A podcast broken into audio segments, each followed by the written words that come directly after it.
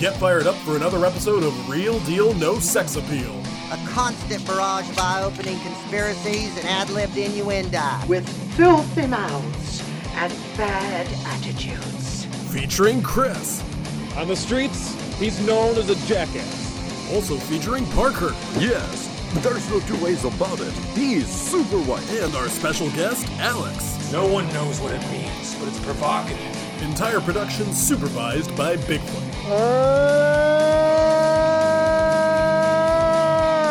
Now, let's join the boys for their latest episode.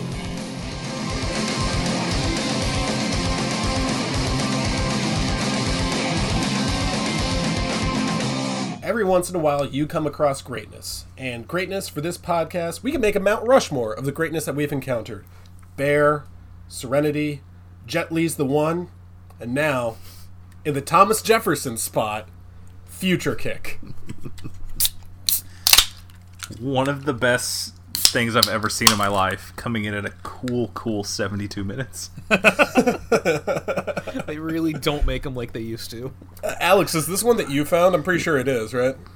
It absolutely is. This was one where I was just scrolling through Prime. I saw that poster. I'm like, is that is that him? I clicked on it. I saw the words Don the Dri and hit play. So I thought you were just looking for Chris Penn movies. I mean, as one is apropos to do, but It's quite serendipitous, actually. Yeah. Things just work themselves out. yeah. Well, uh, Parker, do we have any news? Did anything interesting happen? Uh, you know, in the world of law enforcement, a lot of things have happened this week. The most important of which is our good friend Eat That Pussy 445 getting getting baited a third time into meeting up with what he thinks is a minor. So good job, all Eagles fans. This represents you. That that interview, you- that video, you guys saw that video, right? Where the guys Sure asked him, did. so you knew that she was 13 years old? Yes. And uh, you wanted to meet up with a 13 year old to have sexual intercourse. That is correct. He's just going for it, man. He's just completely shameless. This is- It's happened two other times, and he still went for it. Jesus know- Christ! I mean, I know a lifetime of being an Eagles fan taught him just to like take an L and then get up and try again, but god damn. I don't know what's wrong with this guy, man. Well, the pedophilia mostly. Uh, but like, you know, I feel like if they would have just listened to us and fired Howie, then this wouldn't have happened. right? That's a good point. You know, Parker, that uh, emoji that you always post of his head, I, it's always like so big and everything. But in that video, you realize just how small his head is compared to the rest of his body. He's fucking planetary, dude. When, God, when he is full frame, it's you have to film it with respect to Zack Snyder in a four three. Like my dude is IMAX sized. Like, I get it, some people have trouble getting jobs and stuff like that, and you shouldn't make fun of him, but no wonder he couldn't work at Walmart. Can you imagine this guy walking Video of him just like fist pumping and leaving Walmart because he quit. He speaks to me. Someone I haven't kept up with in years and be like, oh wow, why is he trending? Oh, beans. This seems bad. huh, all these posts say again afterwards. That's that weird. seems bad. Oh, they say you should never meet your heroes. Yeah, that's I'll just, I just choose to remember him, much like Chris Benoit. I won't remember him for the, you know, heinous things he did. I'll remember him for getting super mad that Vince Young couldn't beat Tom Brady in the Patriots, throwing his shit. Like, that. That is I'll- his version of the flying headbutt. I'll never forget him just throwing something. You hear a voice in the other room, just going, "Man, fuck high blood pressure," just knowing that this is a weekly occurrence in his life. Ah, fuck him, forever and ever. Yeah, absolutely. Fuck that guy. You a spent the last three stance days here imagining Chris pedophilia. Hansen say "eat that pussy fo fo five." It's really done a lot for me. you know, uh, you know, Chris Hansen's what cameo. He can make that happen. Oh my god, he could. Oh shit, He would too. dude. No, We should get them both on the same episode. That'd be you know, a little meeting of the minds. He is also on Cameo. Okay, this is what we call a business expense. yeah. Our first. Patreon! I got a bunch go of here. bumpers for our show. I got him to introduce all of our segments. Man, this is the jerks of the week. My first. Look, he's a bad person, but also, if I could pay for a clip of him saying Walter is a moron, I'd probably do it. You know, at least you could do some good in the world, right? no worry, I'll donate to charity or something. I won't. It's fine. Uh, yeah, there's other news, but you know, that's what's really important in my life. Yeah. How do we Um, feel about another Mad Max movie that's a prequel for questionable reasons? And also, who cares? Yeah. Like, I mean, who I'm cares that I'm Charlize just, Theron is back? Like, it's fine. I'm just gonna go see it because it looks cool, and I can trust George Miller at this point. And Alex, I kind of want to jump off something you said offline about. I don't care about lore. I just hope that it's going to look good because George Miller is usually pretty good at those things. I don't need There's- Mad Max lore. There's never like a franchise of movies that I've cared less about the lore in. Like that's a real show don't tell franchise. A- As for as for the title. I trust him to not make it. If literally anyone else had made this movie, I would be actively dreading it. Well, you could just not But, watch like- it. So. It'll probably be great. I, you and I both know that is Get to that. physically impossible. Uh, yeah. But like, if anyone else made it, it would be an actual capital P prequel. But like, all right, we're gonna find out how she got to this role. Like, no, Oh, Fuck off. yeah. I, I gotta admit, I don't know that we necessarily needed a prequel, but it's an interesting character. So uh, you can kind of do like little, you know, short stories within that universe and see what you do with it. I don't know. It has potential. Speaking of things that are going to come out at some point, I think back in February, Netflix announced that there was going to be an adaptation of the Redwall series. And uh, I remember those books when I was like a little kid. I thought they were pretty good. I don't know if you guys ever read them, but uh, I have to admit I'm tentatively interested. But I really hope that they hand draw the thing, you know, make it in 2D. Because if it looks like that realistic 3D stuff, uh, I think I kind of want to avoid that, you know, especially because they're like mice wielding swords and they're gonna stab each other. Buddy, I have some bad news about Netflix for you then. yeah, I Yeah, that's a good say. point. You think they're gonna take a lot of care into crafting a beautiful hand-drawn story? Well, you know, there was Klaus. Anyway, Sure, man. uh, Hey, if- man, hold if on. you want- Take your word for it. It'll If you happen. wanted, if you want to talk about uh, our jerks of the week, we can get into that. Oh, fuck. I can't believe you've done this. I'll go first. My jerk of the week is whoever the fuck keeps putting the Cruella de Vil trailer in front of every single movie I see in the theaters. like that's worse than COVID. That is so much worse than COVID. I've still not seen that trailer. Don't send it to me. I haven't seen the Space Jam trailer, which is Mexican standoff. We're not gonna like throw that button yet. Oh boy, this is a mutually assured destruction if I've ever seen. Exactly. This says the draft is in a little over a week. I don't want to so, talk uh, about it. Uh, we'll, we'll talk about that at the end. Right. Yeah. Good, he has a plan. Great. Yeah. Fantastic. This has never bit us in the ass. Yum yum yum. Uh, would you like me to go? Yeah. uh, Any. anyway. Hey, go ahead. Go ahead. Uh, my jerk slash jerks of the week is everyone who told Zack Snyder he could not call Batman v Superman Son of Sun and Night of Night. Right before we started, I was like, I should actually check this article and make sure this is real. And it is. He wanted a more poetic title.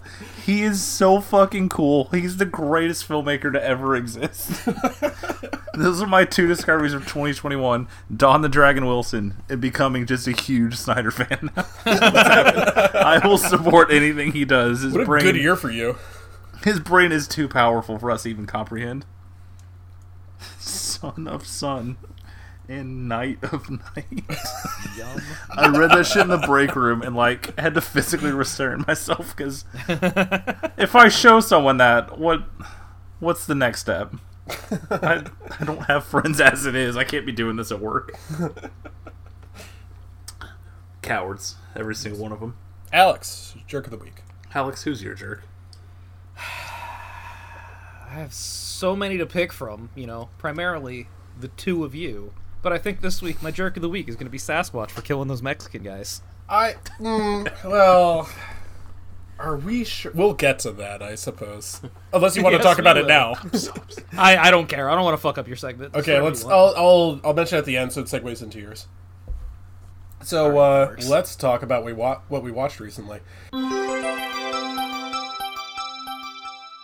As I mentioned, Alex couldn't come over this weekend, so I was like, "Oh, I can go to the theater and I'll, you know, watch whatever classic movie they have." They had 2001: A Space Odyssey at the Alamo. Of course, I'm going to that shit. Oh hell yeah! Yeah, uh, man, talk about a movie that really belongs on the big screen. Parker mentioned to me he's never actually seen it, and might be for the best if you're saving it for a theater experience because, boy, is it worth it. Yeah, I know myself. I can't watch that at home. Yeah, uh, I have a theory. I know enough about the movie. I know what it entails. I will not be able to not look at my phone. Yeah. So 2001: A Space Odyssey is largely open to interpretation, and it inspires a lot of uh, theories among film fans. My theory is that every single person who doesn't like this movie watched it on an eight-inch laptop. Oh, just like Godzilla. yes, exactly. They're very similar movies. Uh, I I loved it. I fucking love the music. I love the way it's shot. I, it looks incredible for 1968. The special effects and everything. The story actually means something, which is great, and you could actually think about it. Uh, Alex, you said that is uh, simultaneously probably the greatest movie ever made, and also very easily the most pretentious movie ever made. And I'm inclined to Yeah. agree. Yeah, I, I, I'm like I'm pretty sure my thought process because I also had the same experience as you. I got to see it in the theater. I think it was like the 50th anniversary or something a couple years ago, so they did like Right. a limited run. Yeah. But yeah, I walked out. I was like, if you think that movie's brilliant, you're right. And if you think that movie is just like artsy fartsy pretentious trash, you are also right. Yeah. Like y- you can sell me on this movie being both good and bad, and I could agree with you. And that's like an extremely high compliment to pay a movie because normally my opinions are pretty set in stone on that type of thing. Mm-hmm. The fact that there's that much there that you can make compelling arguments either way, like, yeah, right. Yeah, I the only reason I wouldn't call this the greatest movie ever made is that if this is the greatest movie ever made, then like all the other movies are so unlike this that there is no other good movie. And because it's so different from everything else in that it, it kind of feels like it belongs in an art museum amongst still photographs. Uh, I like what I got, I really do, but I'm probably not going to watch this on a television anytime soon. This is something that belongs as a theater experience. And one of the things I thought was kind of nice is uh, next to me, when I say next, there's social distancing, so a couple seats down. Uh, father brought two of his young sons to watch this movie. I'm like, that's going to be a hell of an experience for them to talk about later on. So uh, that was a good experience. I happened to like it, except for the Cruella de Vil trailer in front of the movie, which uh, kind of took some of the wind out of my sails. Are you excited for it? No. Uh, I'm glad that I watched uh, Batman. Uh, what I, I took the was it Shenron's Gambit, and I took the uh, the Snyder cut over Cruella de Vil and a whole bunch of It other really, movies. really panned out in your favor, huh? Yeah, it did. I mean, until until that's just four other things you get assigned. But- exactly. yeah, uh, that's, that's probably true. Yeah, there was also a, a trailer for a new Wes Anderson movie, so I'll be first in line for that. Um, what I will not be first in line to see ever again is The Strangers, a movie from 2008. Parker, Oh, you don't like that one? No, I can see that. get into that. It's It uh, kinda you're not a big fan of uh, really. How would how do you say bummers? Oh Yeah. yeah. this is another one. Not really just, your like, cup of real tea. Downer ending. uh, the Yeah. whole movie's a bit of a downer, actually. I have to admit, I, I kind of like the intro because you you like the characters, uh, even though they don't seem to like each other very much. Uh, but they seem real, and you kind of hope that they get through things. But it did also feel like one of those cliche movies where the main characters are really, really stupid. Uh, there is no reason for anything to happen in this movie, and I'm sorry, I need a little bit of something here. Like, you gotta give me something to chew on. Yes, Uh, the fact that literally it's just the fact that they were there is why it happens to them is not the kind of motivation you look for in movies. No, that's it's absolutely not. And that's the another one I would have told you. Hey, Yeah. that's not for you. Oh no! Well, okay. Now hold on. Now. But This isn't. know. It's it's nowhere near as bad as like uh, Irreversible or uh, is a Human Centipede or Saw or, or the torture porn movies. Those are the ones where it's like a hard cut. I don't want to see that. This sort of thing I can endure it. I just kind of went with, oh, that's stupid. I disliked it. I did like when Dennis from Always Sunny in Philadelphia gets his head blown up like a casaba melon. That was nice. Because yeah, I always forget he's in that. And they're like, wait a second, and his face just explodes. Yeah, he's just in the movie. You're just like, what is he? Oh.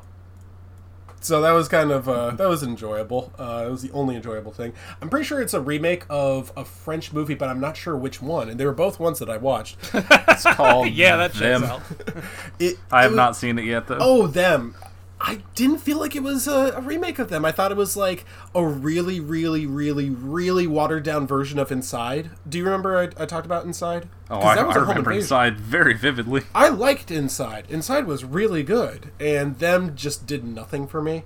Uh, I, yeah, I believe this Oh, I forgot you watched them. Oh, I could have definitely told you to save your time then. Well, th- yeah, And in case you're wondering, yeah, of course there's a sequel. Hey, don't worry, What? man. You're no, fine. oh, you gotta be fucking okay. kidding You're me. fine. That Is wasn't on the you're list? fine. No, I hope It's not. not. God, I hope Damn not. it. Uh, 'cause Not yet. The one of the other ones I watched. Hang on, drink a beer here. 1997 Right on the Canadian corner. movie called Cube. Oh man, Oh no! Why did you watch Cube? It was I on wish the I list. loved Cube. Actually, Cube. Oh, okay, that Cube, makes sense. Cube was on four You lists, exactly. so you know. knock Speaking of a movie with a sequel and a prequut, That was exactly the one I heard. It was like in Cube Zero, they explain what happened. I'm just like, oh, good. Uh, hey, do you want to know why they built it? No. Goodbye. That's like, see, that's like, it's kind of like a difference between Strangers, where it's like, I need a little bit more, whereas with Cube, I'm like, I really don't need any more of this. Uh, Who would build something like this? I don't know, man. I don't actually Illuminati. Who cares? uh, Cube, I at first I thought it was going to be another one of those extremely gory movies because the opening where the guy gets cut into pieces, I was like, oh, good, one of those. Uh, but they really front load the gore in this one, so I don't I don't actually know why they did that. they just kind of do. hey, man.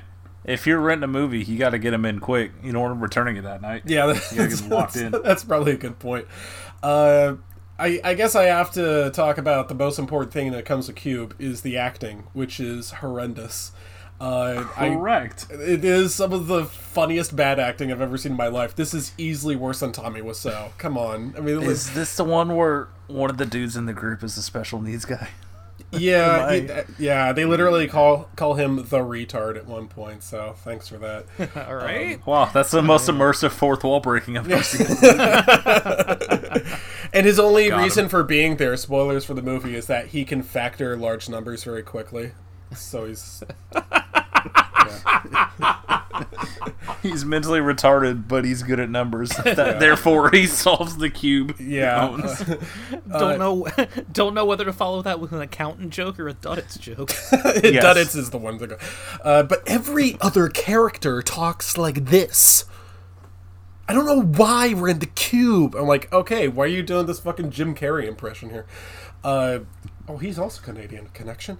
Uh, so yeah, f- five. I guess All adds people. up. Yeah, five, to 23. yeah, they're, they're all stuck in this cube and they have to crawl around. There's different colored cubes where bad things happen and they don't want to die and it's shitty and it sucks and I hate it. Um, it reminds me of that Japanese movie I think I mentioned called Haze, which is much shorter. It's only 50 minutes and is also better. And it also it does the same thing where it doesn't really explain why it was made. Uh, but Haze also I don't know Haze is just a better thing than Cube. And I have to admit, while I was watching, I was like, well, this is one of the worst movies I've ever seen. And then I heard that there was a Cube 2 and a Cube 0. And I was just like, oh, that's actually a 4 out of 10. That's, you know, I've seen far Isn't, worse. isn't there like like more than that? I thought there were more. there, there I don't might wanna be. find there out. might be. Because this, My experience with the cube was like, this is pretty cool. And I paused it and was like, oh, there's still an hour left. Okay, never mind. that would be a Yeah, very they- cool Tales from the Crypt episode, not I- an hour and a half movie.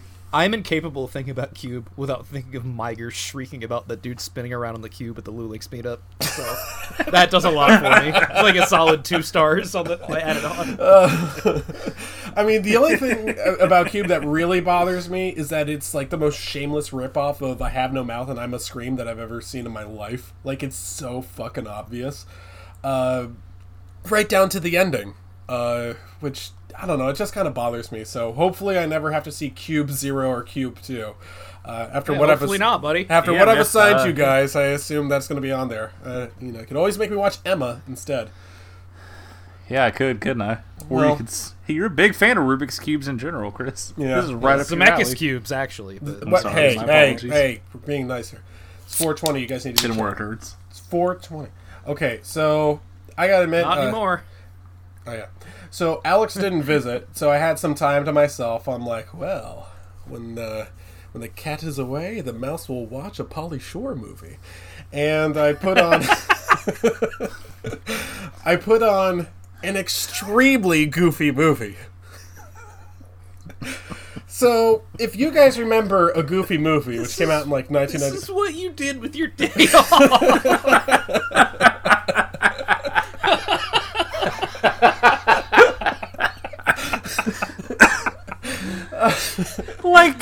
Couldn't watch that with her. I, you know, You had to wait until you had the house to yourself to light some candles. and watch an extreme- rose petals on the bed for myself. Yeah, an extremely goofy What? movie. what happened to you? Okay, actually, I do have a reason for this. I don't know if you'll believe me, but um, one of my coworkers, who I won't mention by name to uh, protect their identity, uh, I think we were talking about uh, Goofy or something, and uh, they said, uh, "Oh, you know, Goofy fucked that one teacher in a Goofy movie." I was like, "What?" No, he didn't. I remember 1995, a Goofy movie. It's it's a pretty good movie. I happen to like it a little bit. You know, I don't know if it holds up. I haven't seen it in a while. And they were just like, "Oh, maybe I'm thinking of the sequel." I'm like, "Hmm." And they were just like, "Yeah, an extremely goofy movie." So, oh well, I mean, you know, when somebody tells you that, I hope there's not a Cube 2 or a Cube 3. Ooh, a Goofy movie too! House to myself! I was like, "Let's uh, let's put on an Fucking extremely goofy movie." Well, unfortunately, they pretty much don't use any of the actors from the first movie except Pauly Shore, who surprisingly was available. Weird.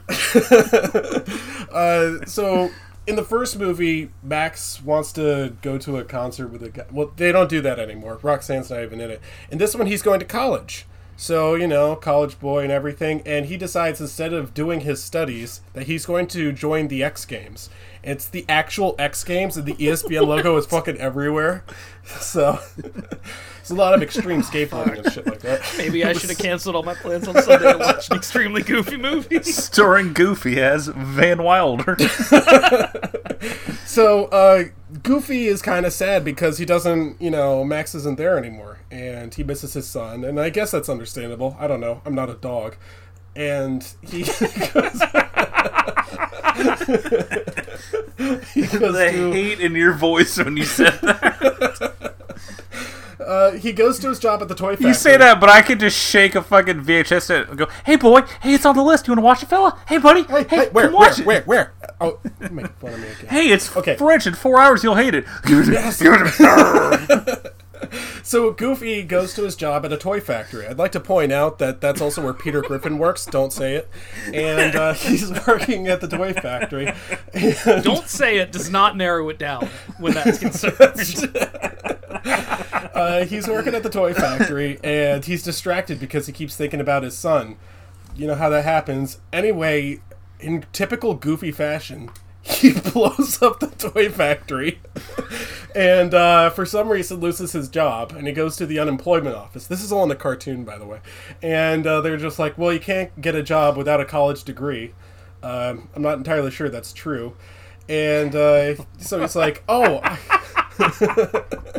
he's like, "Oh." I'm going back to school. Yeah, he says, Gorge, Great. I've got a great idea. I'll enroll at the exact same school as my son and take the exact same classes. Now, God, that poor kid not catch a yeah, break. Goofy, by the way, has a little bit of uh, lore. I know you don't like lore in Mad Max, but there's Goofy lore. Goofy went to college for three years. For some reason, didn't complete that senior year. I can only imagine how many bodies he left in his wake. Uh, but Mine yeah. has now jumped to Goofy and Max and how high, and my brain is short circuiting. yeah, he takes he takes the exact same classes as his son, who is uh, humiliated because Goofy gets more pussy than he does. That's not an happens the exaggeration. best of us, That's man. actually true. Uh, Damn, Max, you live like this? so they're in the the library studying. I don't know everything. I guess I think he takes like trigonometry and philosophy at the same time. They're just studying both of them. And Fuck just off. like, "We just do the first," and, and Max is just, "I just want to skateboard." So, uh, so Max is just like, "Oh, we'll have you get your library card, and that will distract." This this doesn't make sense as a setup. Anyway, Goofy notices that the librarian has a mood ring, and it's from the '70s. He's like, "Oh, I grew up in the '70s," and they're they're talking about, "Oh, we should totally like fuck each other," and I, I want to tell you, there's a lot more romance in this movie than I was anticipating. Uh, particularly between Goofy and the librarian, it just keeps on happening. But also the subject of one of my favorite uh, internet pictures of all time, PJ, the fat dog.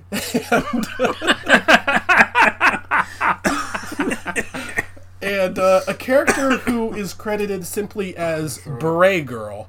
Um, they go into a coffee shop. You know, college students they love their coffee. There's a college, there's like a coffee shop, and there's like beat poetry, and she wears like all black and has a beret, and she does poetry and stuff like that. And PJ's just like, oh, I know the perfect way to get into her pants. I'll also recite poetry, and she falls for him. She seriously goes for it. And anyway, my favorite picture is when it says, "It's big boy season. Get you one."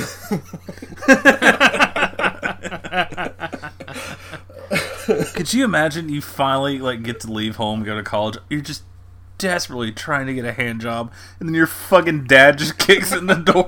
hey, I took all your classes, son. Oh god, that was my Be dad. I don't- bunkmates. My, my my school had an anti-gun policy. I don't know if my dad would be allowed on campus. You're just like feeling up some random goth girl you've been hitting on for like three weeks. Your dad just kicks in the door. I got you another Nazi bayonet, son, like the others. the ones you keep in the trunk underneath your bed. I just feel Keep those vaccine givers away, son. just you just see like the barrel of a rifle come between our heads as we're about to do the Lady in the Tramp kiss. He says, "Save some room for the Holy Spirit."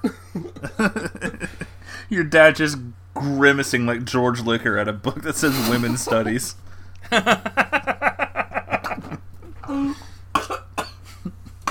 They can study. Too damn liberal. That's the problem. you can read and write. Oh fuck! I think we killed him.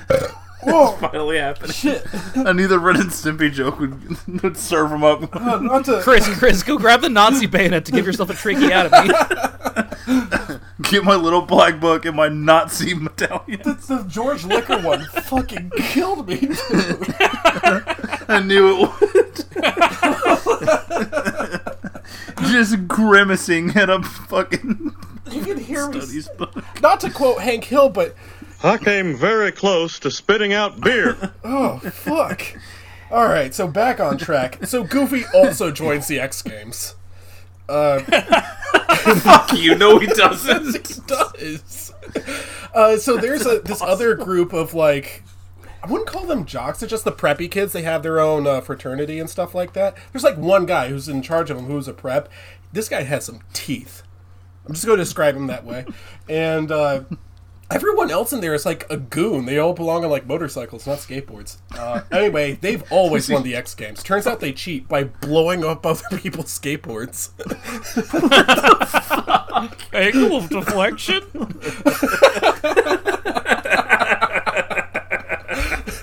anyway, uh, one day, I don't know, Max is just trying to avoid Goofy because, you know, thing.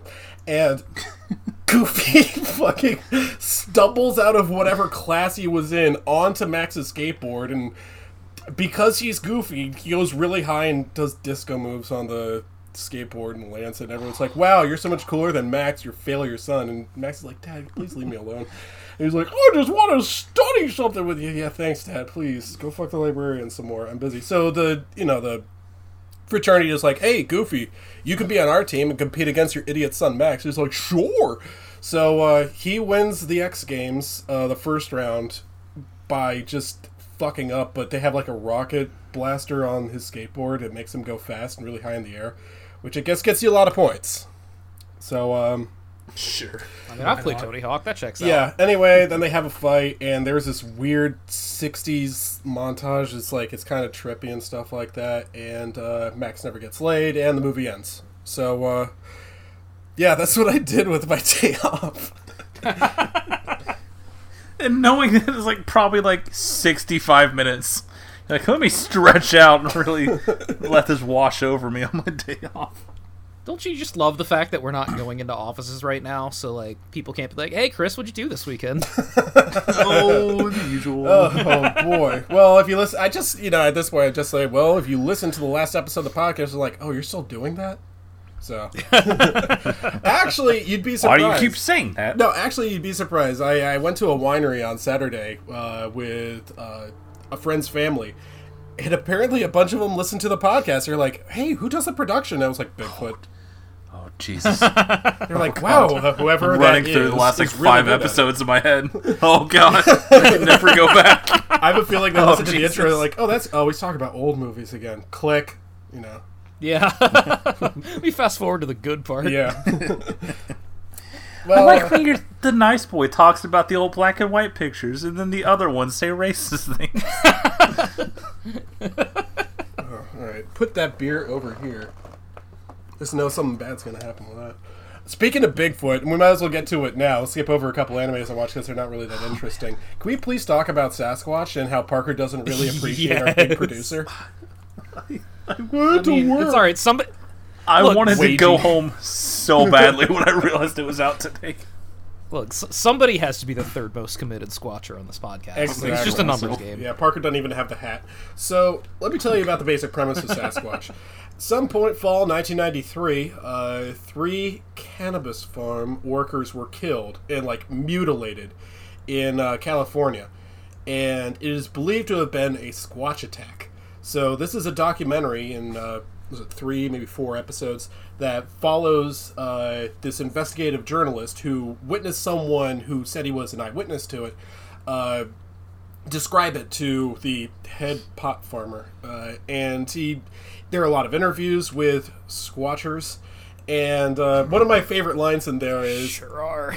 one of my favorite lines is these two Squatch watchers who are also life partners, and one saying to the other one, "So, uh, what's the difference between uh, your two Squatch beliefs?" The guy's like, "Well, you believe that Squatch can teleport." And the other guy says, "No, I don't," which is the most it's the most Michael Shannon and Knives Out that I've ever heard. dude, dude, the, the the catty gay squatch watching couple was like life goals. Yeah. it was so funny. I believe One that guy's like, Squatch yeah, I saw him, and my partner here believes that he's an alien. Yeah, it's like you know, my talk here that. believes that Squatch is an alien. No, I don't. No, I don't. No, I don't. I believe that Squatch is human, and he's just he he's a being, and I'm just like, man, these guys fucking rule. Actually, um, so the more this goes along, I don't want to give away too much, but at one point it is believed that when he said that Sasquatch did this, what he may have meant is that Bigfoot did this, as in an individual who was named Bigfoot Gary.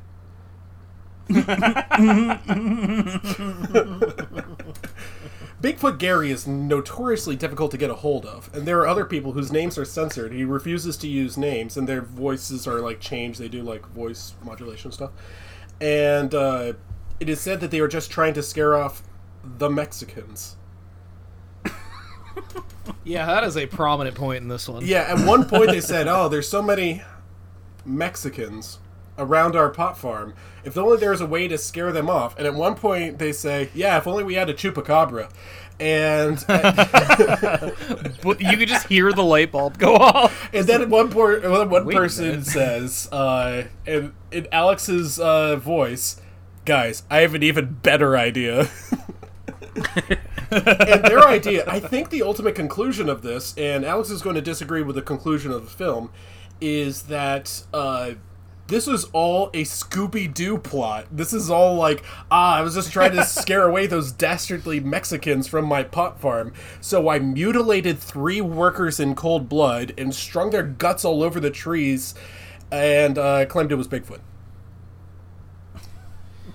So here's the thing: Bigfoot definitely did that shit. Absolutely. I have not seen it, but I know the heart and the mind of a Squatch. Yeah.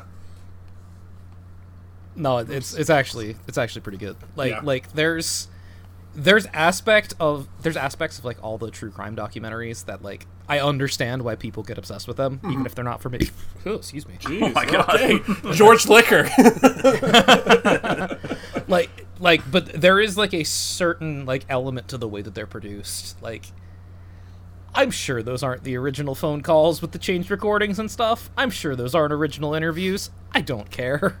It works. Well, they admitted. the whole the whole structure of it works. Like it's it's like if you take those shows that like they make for white girls that spend all their time on Netflix and made one for us. Yeah. It's like oh sick. Is you this- guys actually are pretty good at this. So my Wow, another show about John Wayne Gacy. Who cares? Ooh, maybe they find Bigfoot this time. So I have to admit, Exactly. Uh, I, Like if every month they're like, all right, here's a new miniseries about the Jersey Devil. Like, oh, this is stupid. I Yeah, guess I'll just watch it all day.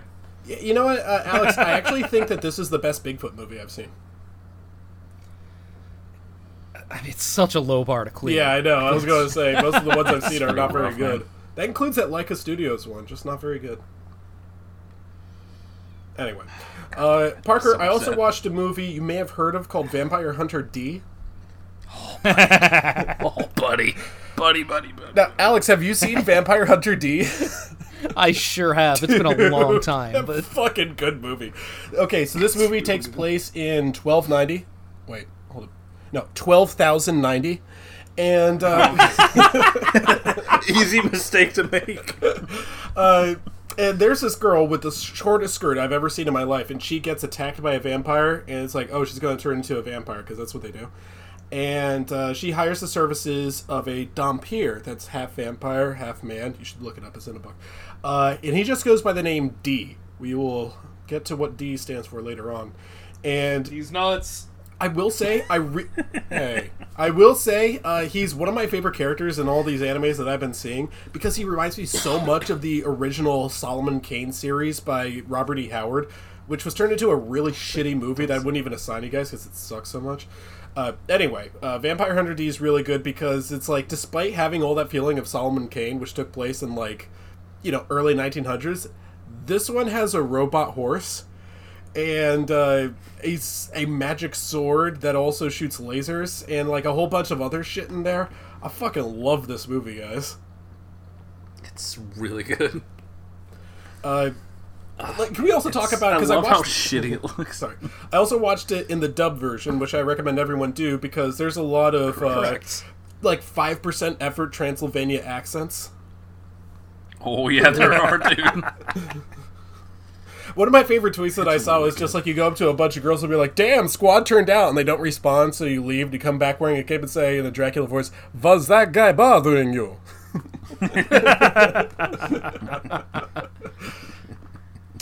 yes, Vampire Hunter D is quite a good movie. I can't wait to watch Bloodlust.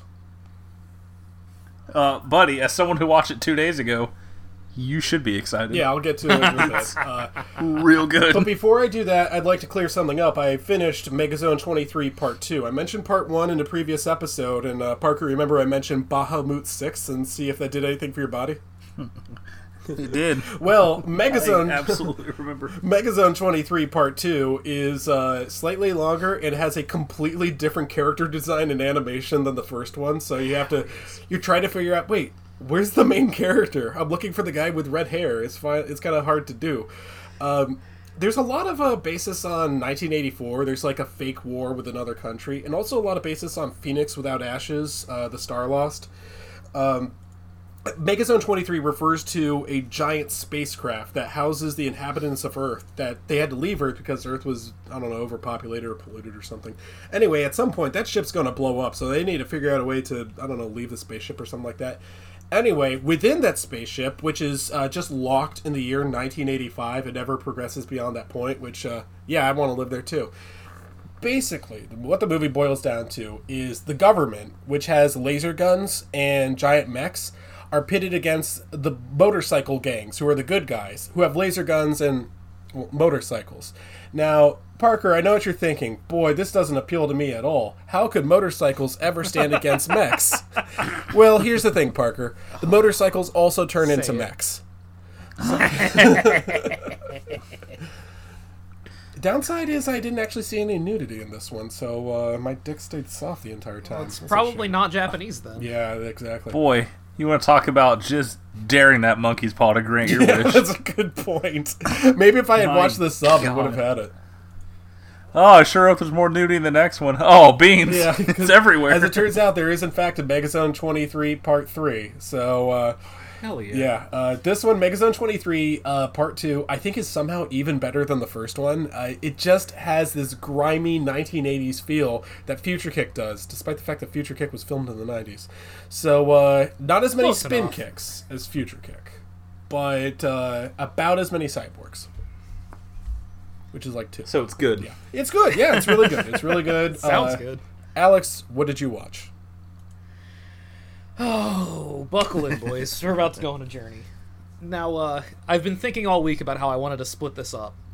Uh, and I think that the best way to do it is for me to talk about the movies that I watched of my own volition first, and then all of my assignments second. Okay. So, so you guys are familiar with the movie Scanners? Yeah. Like, I I don't need to explain to you guys what Scanners is. Right, right, right. And then you guys, you guys then of course are also familiar with the fact that there is a Scanners two and a Scanners three. I'm familiar with that, but I haven't seen them. Chris's blood just ran cold. Yeah. I So let me tell you guys about Scanners 4, aka Scanner Cop. No. Oh my god. What? I have looked at this cover like 10 times and been like, No way. someone will assign me this at one point. I'll just wait. Holy shit. So, a bit of backstory to this one. I was watching our good friend Forgotten VCR the other night, and uh, before he put on his tape, he's like, "Hey, I was going through some new tapes I found, and I got to show you guys this advertisement that I found for another movie at the start of this new tape I got." And it was like a fucking 90s VHS bumper for Scanner Cop. And I immediately after watching it closed the stream, went downloaded and watched Scanner Cop because it was just such an appealingly stupid trailer. Now, uh, I'm sure you guys are wondering how they managed to make sequels to this, you know, Cronenbergian like dystopia hell world. Well, the answer is they're just regular movies with psychics and head explosions. so, so this is like a pretty standard police procedural for most of the movie, and then our main character, who we know from the first scene, is a scanner that is taking medicine to like suppress his powers so he doesn't go insane. Mm-hmm. Like the second act, like turn is like his adopted dad slash police chief guy is just like, hey man, I need you to stop taking your medicine so we can find this serial killer that's preying on cops. Why is the serial killer preying on cops, you ask? Not revealed. However, he's absolutely Manchurian candidating random fucking people. So whenever they see like a police uniform or a badge, they just fly into a rage and do a murder. we get one fucking scene after he's removed all of the uh um like the the uniformed officers from the street.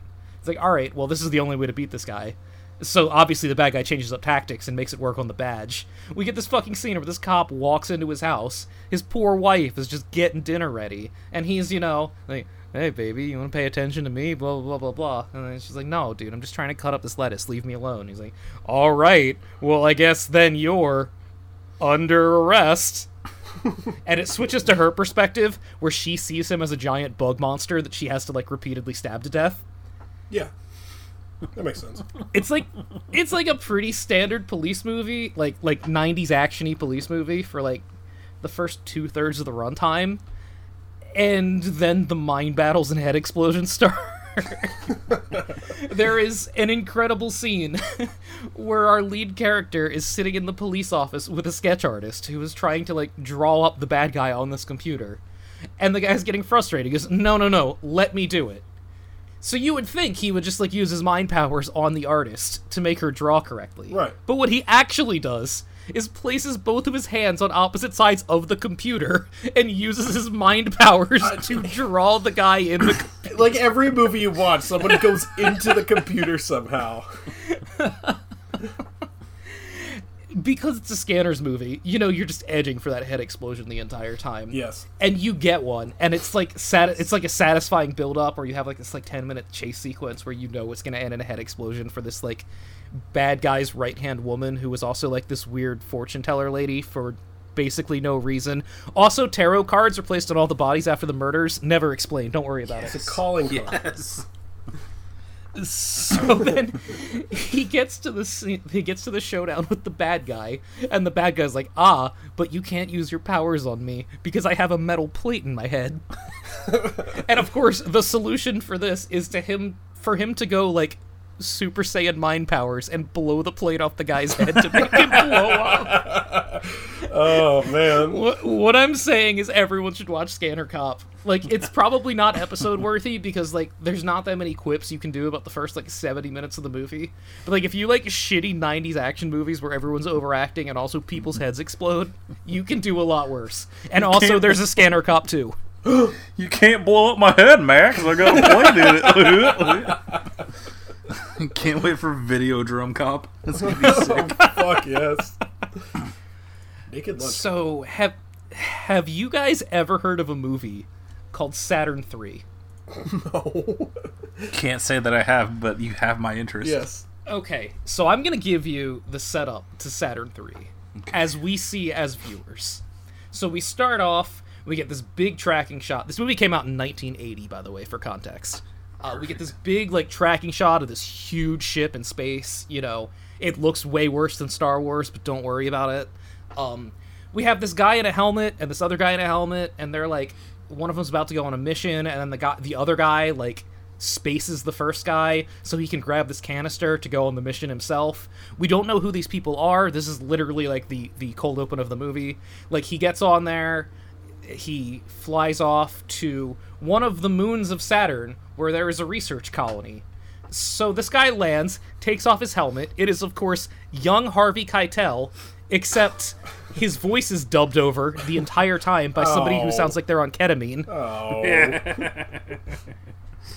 and you know he's got to help this uh this this research colony with um you know all the research they're doing the two scientists at this colony of course one male one female and of course they're in a relationship because it's the 80s are prime farrah fawcett and 65 year old kirk douglas oh, Okay. Uh, Parker, Okay, does this remind you of another movie you may have watched? about it. so, so dubbed over Harvey Keitel apparently failed out of like the science program because he's a psychopath and was able to steal his spot on this. And we then find out that the canister he brought is just like a three feet, three foot tall cylinder of human brains, which he needs to plug into the robot that he's building. Oh my god. Oh my god. So so we're at like minute 20 and harvey keitel has built an eight foot tall robot with the tiniest head you could possibly imagine and this fucking plaxico burress ass robot is like running around this extremely cool moon base so harvey keitel's supposed to train the robot right? He's supposed to like teach it how to be a robot but it's going too slow and he gets frustrated. So he jacks his own brain into the robot. But you see harvey keitel is a psychopath so this makes the robot also a psychopath. And also harvey keitel is like obsessed with farrah fawcett. So now the robot also desperately wants to fuck farrah fawcett. This movie is insane like I didn't realize they were making movies this crazy this early. It's set like like the set of this movie is one of the five most gorgeous sets I've ever seen. It's just like think like James Bond Moonbase, but like not over cluttered with stuff. It's just like these three people running around like these tunnels on the moon, and there's a robot, and they have a little dog, and then the robot lasers the dog in half for some reason. You get to see Kirk Douglas fight Harvey Keitel while Kirk Douglas is in the nude. So his Yes. ass cheeks, his 65 year old ass cheeks, are just flapping everywhere.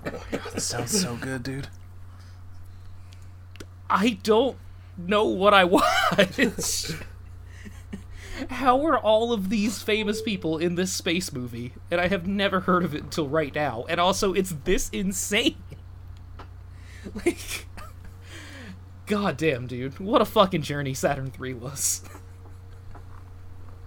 Like I'm sure 2001 is a much better space movie, but also, guess which one I'll be watching first. Like, I scrolled past this on Prime and I saw the names, and I'm like, well, surely this is just some blockbuster that I've never heard of. And then I clicked on it, and it's this weird ass movie that no one saw. And it's like, well, I gotta see what's here. and it turns out it was a whole lot. Yeah. All right, what else we got here? Um, so I'm not gonna talk much about the Warriors. It's a movie that everybody's seen. Yeah. But like, I hadn't seen it in a long time, and watching that fucking opening credit scene where all the gangs are like getting on the subway, like trying to explain to somebody just how incredibly pumped I get watching that scene is like trying to explain Streets 112 to a girl. You're not wrong, but that's a good Uh, like I, I, I'm, I'm sure you've had that experience at least once. Yeah, in your life, where yeah. Somebody's like, "Hey, what are you watching?" It's like, okay, so this guy he plays video games really fast, and like he gets super into this run because you know he's. How do you explain that to somebody? Either you get it or you don't. Exactly. You have to have you hair on your understand. chest, you know? the thrill of getting there on the perfect line, Yeah. or you don't. But just like I, I I fired this up at probably like six in the morning, something like that. It's like I know the sun is like about to peek up over the clouds, and I just see all of these stupid fucking gangs getting on the train, and I was like ready to run through a wall. Like, the Warriors is so fucking good. guys. Hell fucking yeah, it is. I actually got to see that at the Alamo. It's like one of the seminal experiences in history. Oh, I believe it. Yeah. Like, it's it, what a film. Okay, what else did I watch on my own volition this week? We talked about Sasquatch. Um, oh, so my uh, my National Weed Day double feature was uh, you know, I ran out of American Ninja movies. However, some have referred to Avenging Force as American Ninja 1.5 because it came out between American Ninjas 1 and 2 and also has the same director and same leads and same writer. Holy shit! It keeps happening. what the? it's gonna be 2025. He's still gonna be talking about uh, American Ninja movies. Look, you know what you're in for with Cannon, so I'm not going to belabor the point on Avenging Force. However, the bad guys in this movie are global elites who, whenever they have a problem with somebody, they kidnap them and make them do like a mo- most dangerous game thing where they all dress up and like one guy is like a samurai and one guy's wearing a gimp suit for some reason. Don't worry about it. But they really lean into the global elites thing in this movie because our global elite leader in this movie does all of the following. Number one, says the N word repeatedly. Uh-oh. Number two, sells a child into sex slavery. Oh, wonder who the villain is. Man, what's good, y'all? Uh,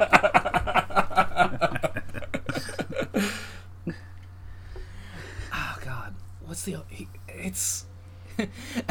it's like a little bit too on the nose. Like like we we see like 10 minutes before the end of the movie, you know, when everybody except for the lead bad guy has gotten his comeuppance, we have him hosting a dinner party where he's talking about how Hitler actually had some pretty good ideas. Oh, it's like, it's like, all right, man, we get it. The global elites are bad. Yeah. yeah, I've got my script for American Ninja 2. You know what? Let's let's sideline this for a different project. This movie is streaming in full on YouTube, so uh, if you're ever in a pinch and you need to watch something, Avenging Force, you could do worse. I like the idea of being in that scenario. Like, fuck, I need to watch something. Like we ha- we can't torrent here. We don't have our computers. Like what whatever. Oh, Avenging Force. Okay.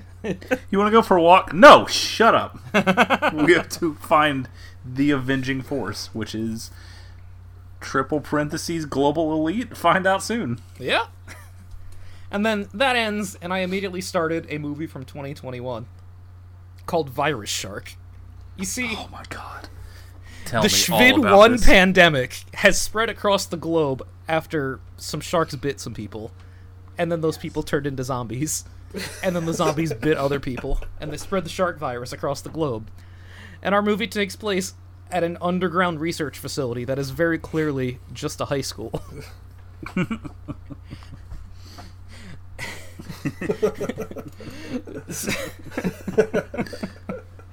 The more I think about it, I can just visualize. I can't because I don't know if the It's zo- when the zombies bite someone, do the people turn into sharks or zombies? they they turn into shark people in an extremely low budget movie, which means they're just people with like face makeup on. Good. Like this movie looks like it was made for about five hundred dollars, which checks out. But uh it's like the rare case where like somebody has like this shitty like borderline student film and just goes absolutely all in on the insanity of the plot. Like the whole thing takes place in this underground base. So you're like, okay, cool. Well, this is just going to be the setting for our whole movie. Nope. One of the scientists gets ejected from the base and washes up on shore and has to deal with the the infected people that haven't turned yet. Because see, when you turn, you turn into these other people that are wearing alien masks, and then the government comes and they save her. And the end of the movie is like, all right, I'm here. I got the vaccine. I'm going on this submarine to like this place where the last 130 uninfected human survivors are. Well, I'm gonna just jump to my death. The end. just really leans into it. Really goes for That's it. That's good. Like, let me let me be clear. Nobody should watch uh, Virus Shark because like nobody will get anything out of this unless you're just like, hey, let's watch an intentionally shitty movie with the boys or something. But also like, having watched like a dozen Bigfoot movies with this exact budget, this was way more enjoyable than all of them. So, you know. So it's good. Yeah, it's good. Okay, that's Yeah. good to know. All right, let's get Hey to man, what other good movies did you watch this week? uh, let's get to the assignment. Oh, I'm so ready. So Chris has been giving me shit for not being caught up on my assignments for a while now. Correct. And the entire time, there's been like a little voice in my brain that's like, "Ah, fuck off, man. It's not that many." And then I actually listened to all of the old episodes and wrote them all down. And it turned out there were a lot of them. and Maybe he had Yeah. a point. but we're alleviating that this week. You see, we're being productive. So the first one of them that I decided to watch is a movie called The Pacifier, starring Vin Diesel. That was oh, assigned to me yeah, by. Parker. Oh, did I? I think I bumper nuts that one to you. I think I had the bumper nuts, but like it's it's all a blur, man. I've watched so many movies this week. so here's the thing about the pacifier. I started this, I'm like, oh, this is gonna suck. Like I'm gonna hate it. There's gonna be so many jokes. And then five minutes into the movie, they're playing a Smash Mouth song I've never heard in my life before, and I'm totally in. Oh, I just remembered. I'm pretty sure this was a Liar's Hell, and I had already seen this in theaters. no, I think Parker assigned it to Oh, me. Oh my god, I forgot about Liars. No, no, Oh. I, I, no. Liar's Hell assigned me without a paddle. Oh, right, which yeah. is Better movie. Yeah, yeah, you, yeah. Um, so here's the thing that you need to know about the pacifier. There's a scene where Vin Diesel fights ninjas, and then the following scene, the anthem by Good Charlotte plays. there is a scene where a duck bites a man in the penis. There is a subplot where Vin Diesel has to go to the principal's office because one of the kids he's babysitting has a Nazi armband. it's never brought up again. Is this movie actually good? What the fuck? This movie is an incoherent fucking mess of a kids movie, but in all of the best ways. I had a great time. Like I was expecting to be miserable, and instead I got this movie where there was a 3-minute Vin Diesel versus ninjas fight, and like sometimes that's all you need to just keep a movie going.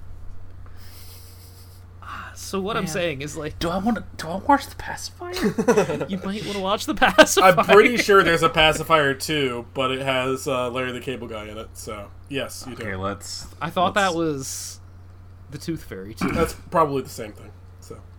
Yeah, yeah, sure. Whatever. Anyway, after that, I watched a movie that Chris assigned me called Alpha and Omega. about Now, time.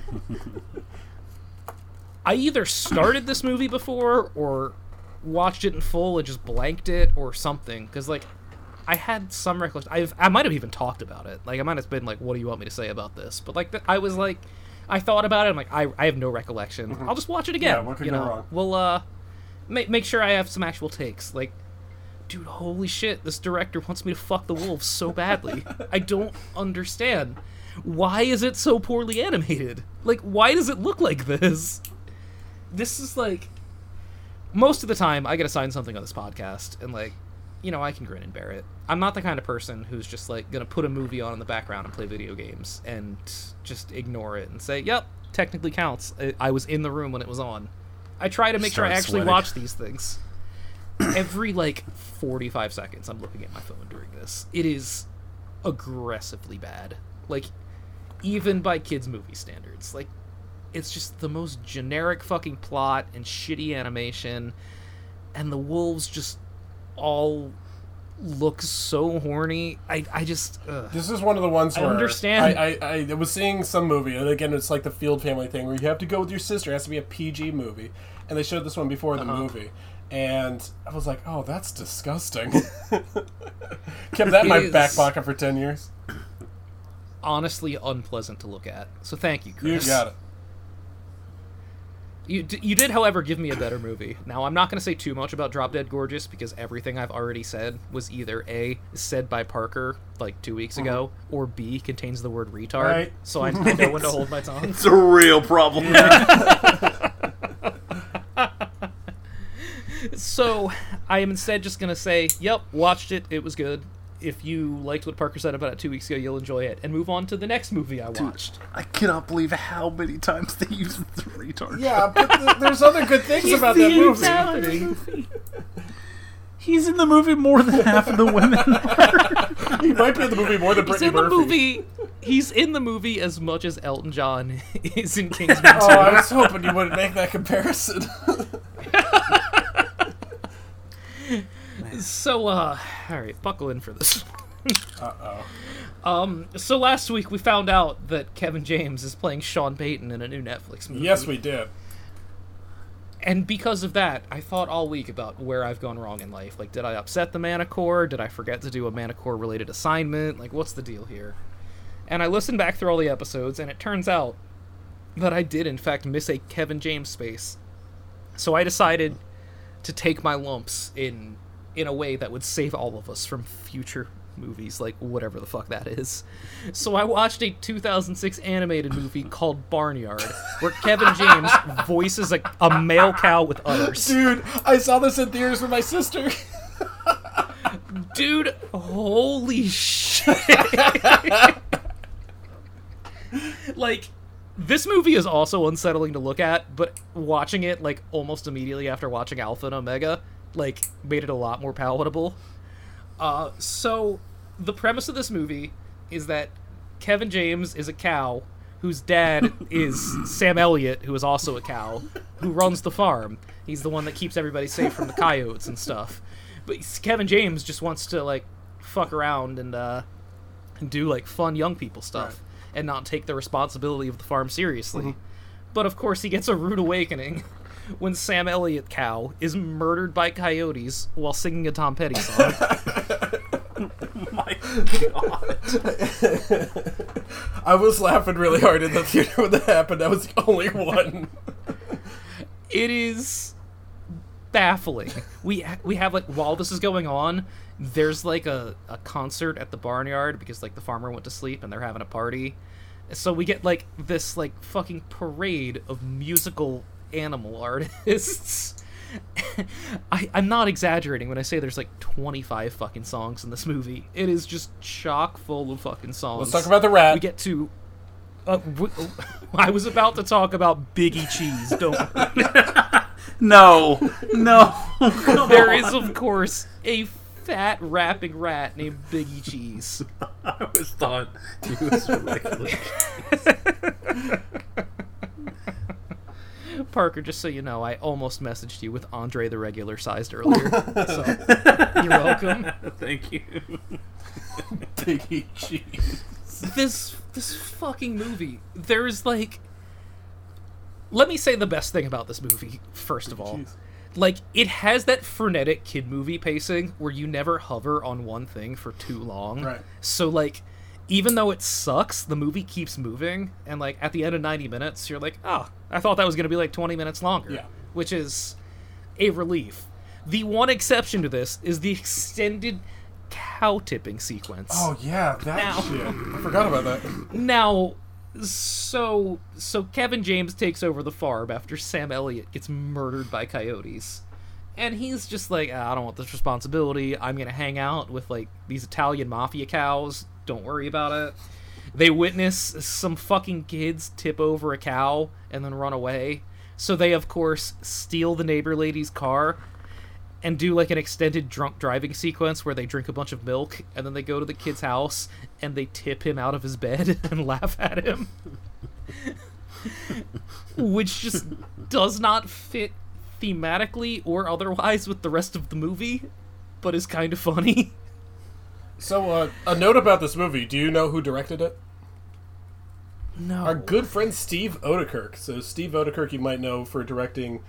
I believe he did the first two uh, Ace Ventura movies, and he created uh, Jimmy Neutron, and he also did the Thumb movies. So, Well, I'm glad you brought up Jimmy Neutron because you know there's like the fucking role of like the the annoying ass little mouse character that would be played by Kevin Hart in 100% of movies if this were made good today point. Yeah.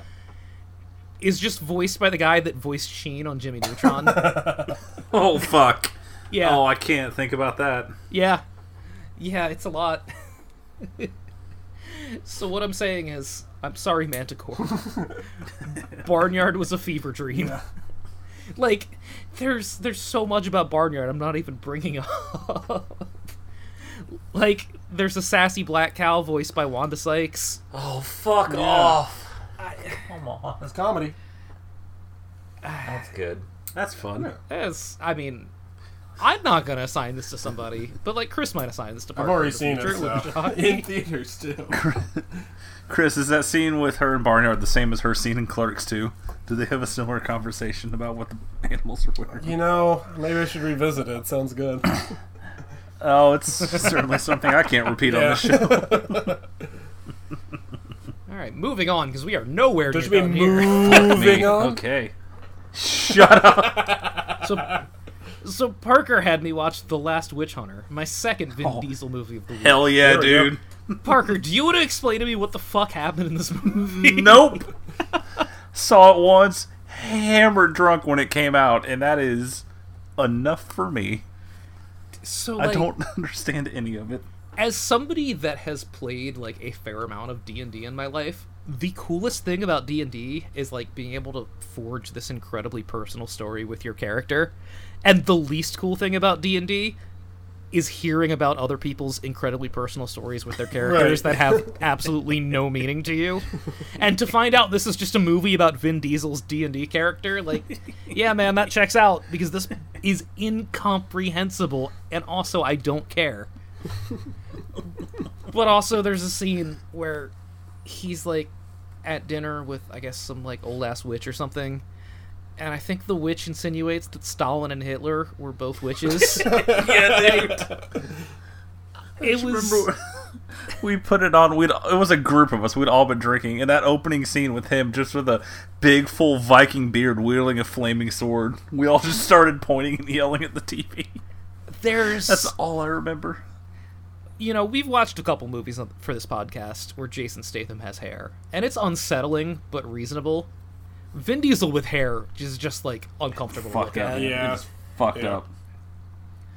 and you know like like this movie's like it's like i think it had a pretty decent budget like i i feel about fucking sword and sorcery movies the same way that parker feels about aaron sorkin so like there's always some aspect of stuff like this that's going to be a struggle for me but then when the fucking credits roll and i hear a violin cover of paint it black yeah, dude. it just immediately dude. went from that wasn't that bad to fuck this movie. I don't think I've ever been so soured on an experience by the the fucking song on the credits, but here we are. God, that pissed me off. I was so angry. All right, so thanks to the uh, John Travolta space, I was assigned by myself the movie Battlefield Earth. Oh, Now, some people have referred to Battlefield Earth as the worst movie ever made. And before I watched it, I looked at those people and went, you know, all right, cool, man, we get it. Sensationalism, fine, whatever. And after watching it, those people are 100% right. This is absolutely the worst movie ever made. Because, like, the thing you have to realize is the amount of money and love and care that went into this film. Compare it to something like, you know, The Room. Like, no disrespect to The Room, but The Room is like a fake movie. The Room is a movie that somebody shot for, like, not that much money. Battlefield Earth cost almost a hundred million dollars. And every decision, every single decision, is just an unbelievably insane mistake. Like, I'm sure you guys are at least tangentially familiar with how bad this movie I've seen is. a lot of it. If you haven't I haven't seen, it, all of it, but I've seen a lot of it. the thing that people bring up is the Dutch angle. Yeah, that's like literally every shot is a Dutch angle. it is quite literally every shot is just fucking diagonal. There's just like there are so many scenes where I can't tell if they're supposed to have a message or are a complete joke. Like I, I'm not sure if I'm supposed to laugh or think it's profound. I I've never been so stumped by what a movie wants me to think. Like John Travolta is playing a big-headed alien the whole time and I'm not exaggerating when I say the scene where he's like, "Ah, you think this? Well, actually, this is the truth." Ha ha ha ha ha. Happens like seven times. John Travolta, Like, by the way, John. Travolta thought that this was like going to be the greatest movie ever made. He was really convinced. I believe he referred to it in a press junket as Star Wars but better. Which That could be anything. well, Hang on. like I it just like there's this entire like there's two plots basically. You have like the humans who have been conquered by these evil aliens who are of course called the Psychlos. yeah, it's like Psycho with an L. So the Psychlos control the planet, and John Travolta's like in charge of them. But also there's like all of this weird alien politics stuff going on where it's and like the entire fucking thing is just John Travolta trying to get leverage on people so he can say, ha ha ha, I have leverage on you. He really does Like- talk like that was a really good impression, Alex. That's actually how he talks in the entire movie. Yeah, that's almost as good as my Peter It's a little know, bit better. But... like, Make Peter Griffin say man No. animal, please. oh my god. He says man animal so many times. It's so uh, it, it's and repetitive. like, and like it's it is like you you just keep watching you're like well surely there has to be something good about this. And there's just not there's nothing. Yeah, honestly, I can't think of anything to latch onto with that movie. like they they did the whole thing where like you know they're observing the uh man animals and like and like the man animals catch a rat because like they they're not getting proper nutrition and they get really excited so they're just like eating this raw rat. And then we cut away John Travolta who's like oh yes of course their favorite delicatessen is raw rat. I will use it to bribe them to do what I want it's like I'm aware there's like supposed to be a message there but I don't know what it is. Like Whatever it is, it's far stupider than you were anticipating. Dude, I was not prepared for how bad this movie is, but also like I was locked to the fucking TV. I was like, "Holy shit, dude!" I do you think it could be an This episode? is- We would either have too much to talk about or nothing to talk about, and I'm not sure which. Yeah. Like, I feel like in some level, like as people that love movies and especially bad movies, like this is like required viewing for Mhm. us. I don't know that it needs to be an episode, but like when one of you guys watches it, which I'm sure will happen, like please weigh in. It, it, like it it feels like covered ground. I don't know what more we could offer to the conversation because it's just oppressively bad, but also I had a blast. So Yeah, I'm just assuming I'll get assigned it at some Yeah. point. That's it's one of those like, why am I going to watch this on my own? Kind of like the Super Mario Brothers movie. Like, I'm not going to give up this freebie. Good Someone point. can make I, I will admit it. that uh, Battlefield Earth is absolutely the like the nadir of what I don't want from science fiction. Yeah, yeah. Like I was like, oh, cool. There's like aliens, and there's gonna be like cool alien shit or whatever. Like this won't be that bad.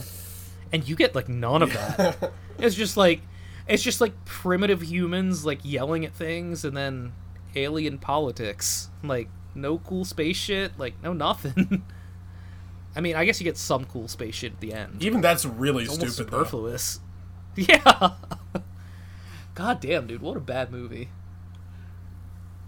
Speaking of bad movies, Chris had me watch The Jazz Singer, the other version, the. Neil Diamond one.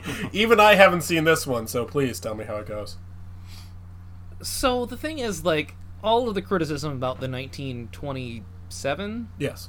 version of The Jazz Singer, 27 Yes, sounds yes, right, yes. whatever. I'm just gonna You go got it Um, all of the criticism is like, oh yeah, man, this is just you know like it's got something to say, but it's like really dated because you know the guy does blackface and blah blah blah whatever. So it's like okay, cool. So they remade it. So surely they cut out all the blackface parts, right? Literally ten minutes into the movie, Neil Diamond is doing blackface for no plot relevant reason. I mean, that's not It funny. is like like it's it's literally in there as like a hey guys, have you seen the old one? But also it's Neil Diamond in blackface. so Ba, ba, ba. like it it attempts it attempts to keep you know like the the beats of the first movie you know in terms of like what it's supposed to be about about you know like the the challenges of like choosing between stardom and like your culture and heritage but in reality this movie like is structured exactly like a porno except all of the sex parts are just Neil Diamond concert footage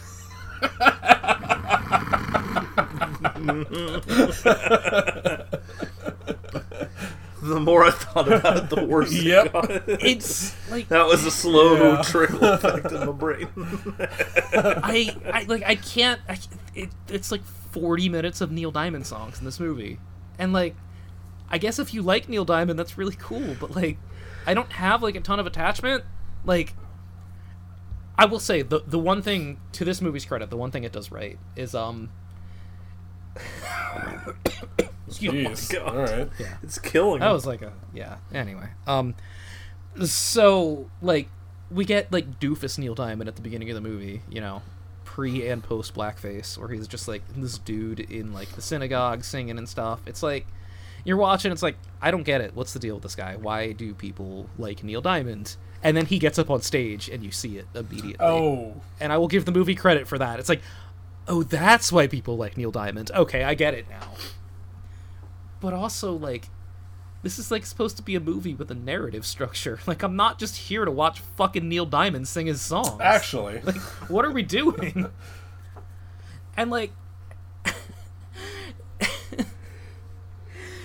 okay, so the message of the first one, like, the first one ends with like, you know, uh, why am I blanking on the dude's name? Al Jolson. Yes. So Al, Al Jolson's like about to have like his Broadway debut. It's about to be like the culmination of his dreams, and he finds out like his dad is sick. So he's like, no, I'm gonna leave it all behind and go be with my family and like sing all of like the the Jew songs that my dad was supposed to sing at, at the I have to synagogue. call him that. And like, I, what else do you call? I, I don't know what you call like I don't know. the I don't know. I'll edit. I'll edit in the real thing later. I'll ask Josh.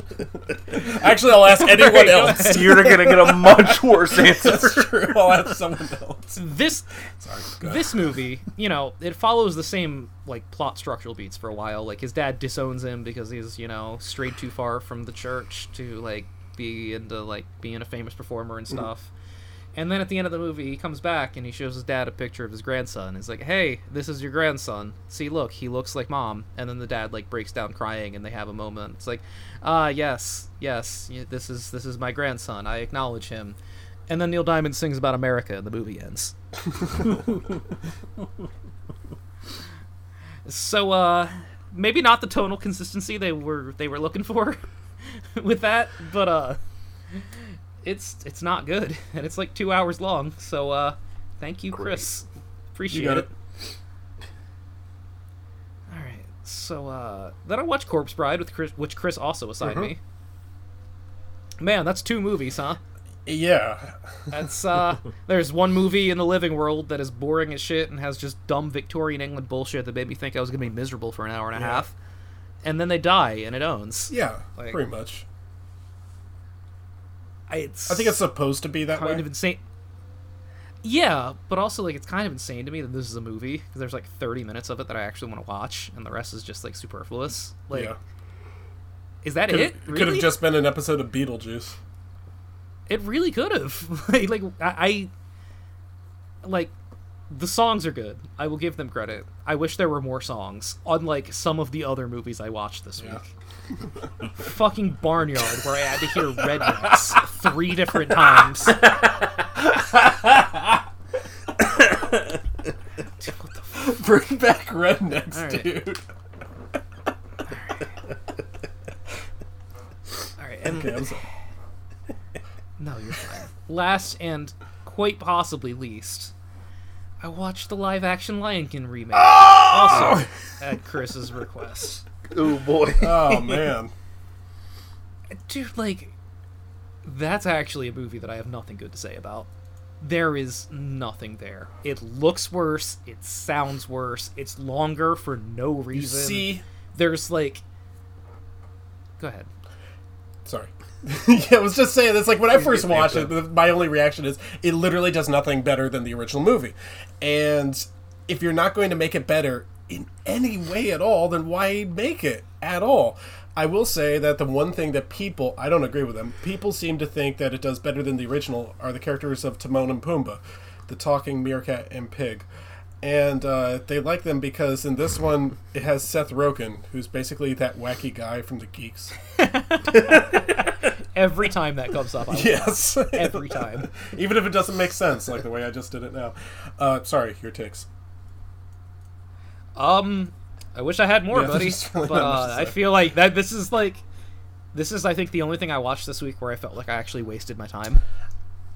I Like like that, that like th- th- being assigned this movie by you after knowing what you think about it honestly feels mean spirited in a way that all of these other assignments haven't. Because at least the other things I have things to talk about. This is just like, yeah, man, you burned up two hours of my finite life. Thanks, buddy. sorry. Appreciate it. Well, now you know how I feel about Knock Knock. Uh, this one, uh, Who's there? you have to win all of these ones. You, have to, you always have to come out on top. It's Pavlovian, dude. What do you want me to say?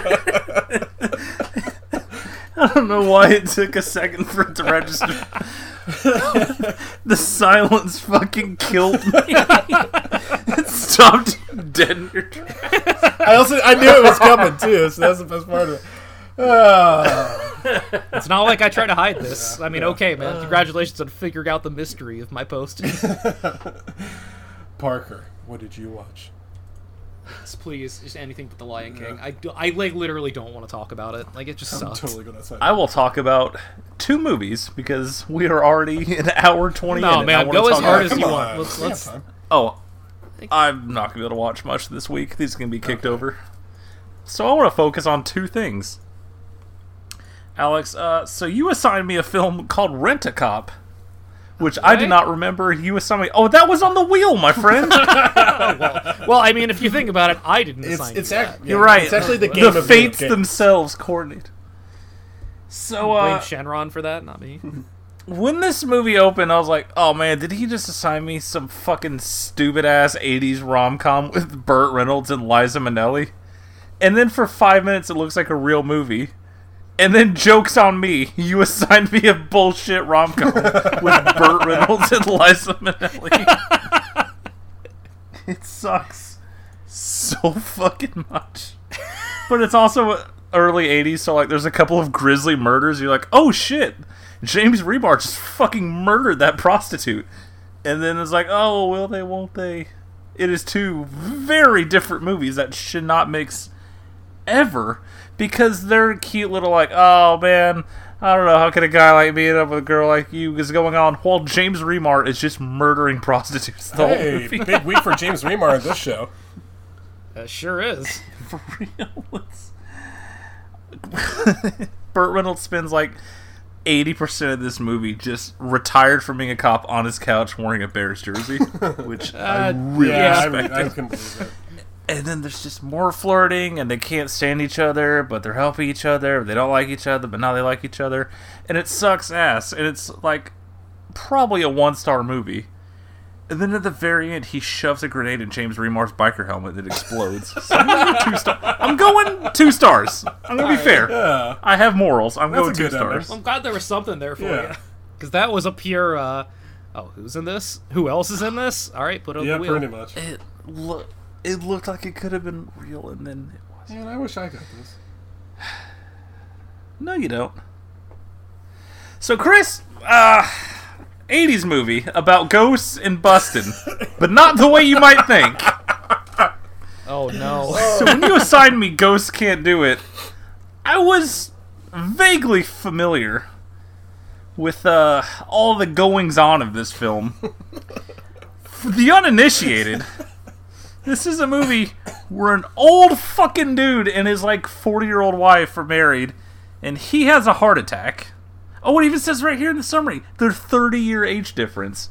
He has a heart attack, and the doctor's like, hey man, you're old as fucking dirt, and your ticker's going bad. Uh, you probably shouldn't ride horses anymore. Also, you can't bang anymore. And he's like, oh, fuck this! It just hangs himself. wait, wait, wait, wait, wait. Kills I think you might be bearing the lead a little bit here. These lead actors that you're talking about is uh, Bo Derek and Anthony Quinn. Yeah, uh, more on Bo Derek and her husband very Thank you. Just making sure that the people know. It'll really paint a picture for the movie I Yes. described. So he he just fucking offs himself like ten minutes into this movie, and then he starts talking to her as a ghost. And by talking to her, I mean it's just this old motherfucker staring off camera, being filmed through what appears to be a curtain, talking to Bo Derek. And then we cut to Bo Derek just like on set, just staring up at a corner, going, "I can't believe you're gone, babe." for like 90 minutes. And they're like, oh man, I can't believe I blew my fucking brains out. And she's like, oh my god, like, you're a ghost. We can't fuck each other anymore. And he's like, hey, here's a crazy idea. Let's go murder a dude, and then I'll take over his body. And then we can bang each other again. This is all portrayed in a very positive light. This is very major key. You might be asking yourself, so at any point in this movie, do they like learn to like process grief and move on and like he accepts that he's dead and moves on into the afterlife and she like goes and finds another Yeah. man? No, none of the above. You might be for this movie movie. ends with with a, like some dude like his late twenties, early thirties dying. This old motherfucker's soul leaps into that man's body, and then he fucks her so much that she can't move. the end. So here's the thing about Bo Derek and her her hubby. Uh, he is also a creepy old man. He found Bo Derek just hanging out on the beach when she was 16, and he was like, "Hey, cool. You want to go to Germany and get married?" So they did. and uh, I had a long, beautiful life together, just getting piped down by this old pedophile. and then they made a movie where this woman, who has only ever loved one gross old man, finds him dead and is like, I cannot live without your old hard cock. We will kill this man. We will drown him in the fucking ocean, and then you can be inside of him, and then you can be inside me forever with your hot young old dick. That's the entire fucking movie, dude. One of the most wretched things I've ever seen in my Would life. you like to talk about the supporting actor? Donald Trump is like not even close to being the worst performance in this movie. I gave better speeches in fucking high school speech class where I shuffled my feet and stood at the floor than Bo Derek gives this whole fucking movie. Like, he doesn't even stick out. Like, if he hadn't won the fucking election, that would be an afterthought. Clearly, all that shit was added to the Wikipedia afterwards because, like, it's such it's one scene and like, yeah, he's bad, but also this movie has six people in it and they're all terrible. it is beyond wretched and gross knowing that the director of this movie is the guy that married Bo Derek when she was 16 and I was like all right babe we're gonna make our passion project where this old man dies of a heart attack and you just crave his old dick and balls so bad that you plot a murder. But you see like it's okay because the guy's not innocent. The guy tries to take advantage of her. So it's like oh he's a bad guy so it's okay that he dies and then the old man takes over his corporeal form Do you think Bo Derek and John Derek wore Eagles gear at their wedding?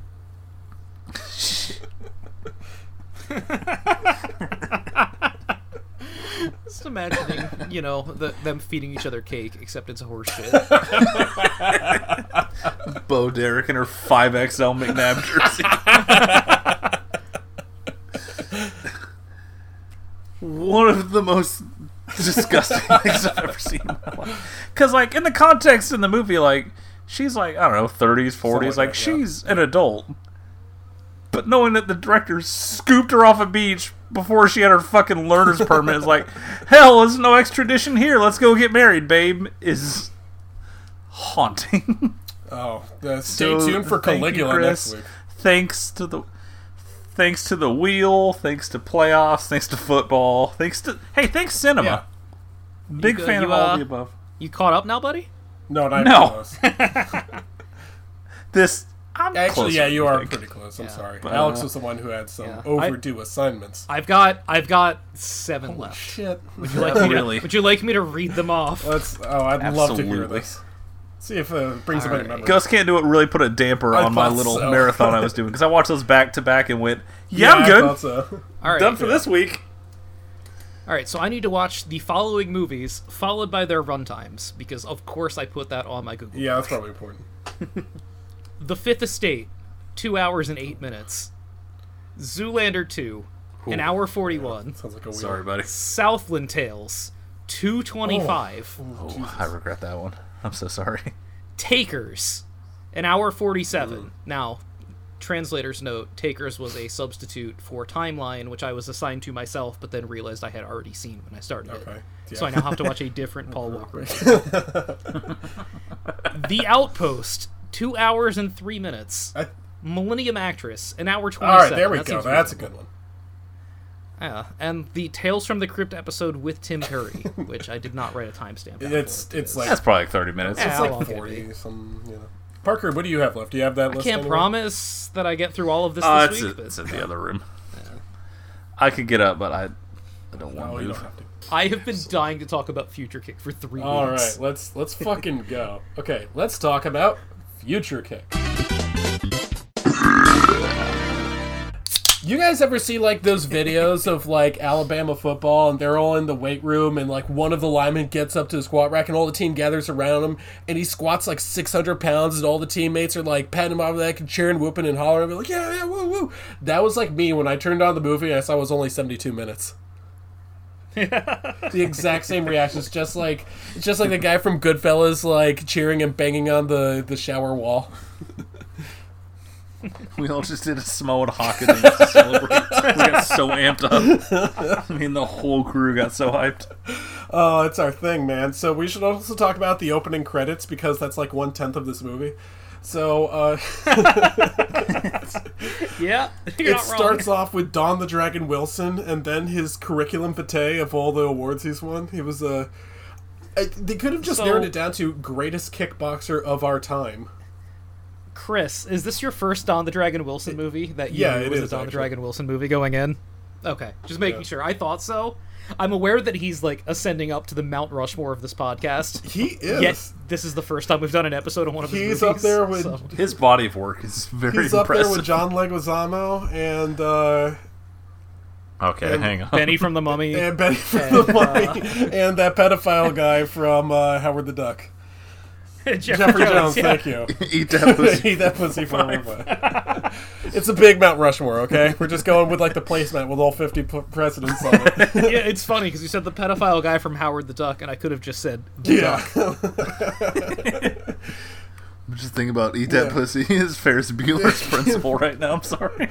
he wouldn't go outside. Okay, so uh, Nine times.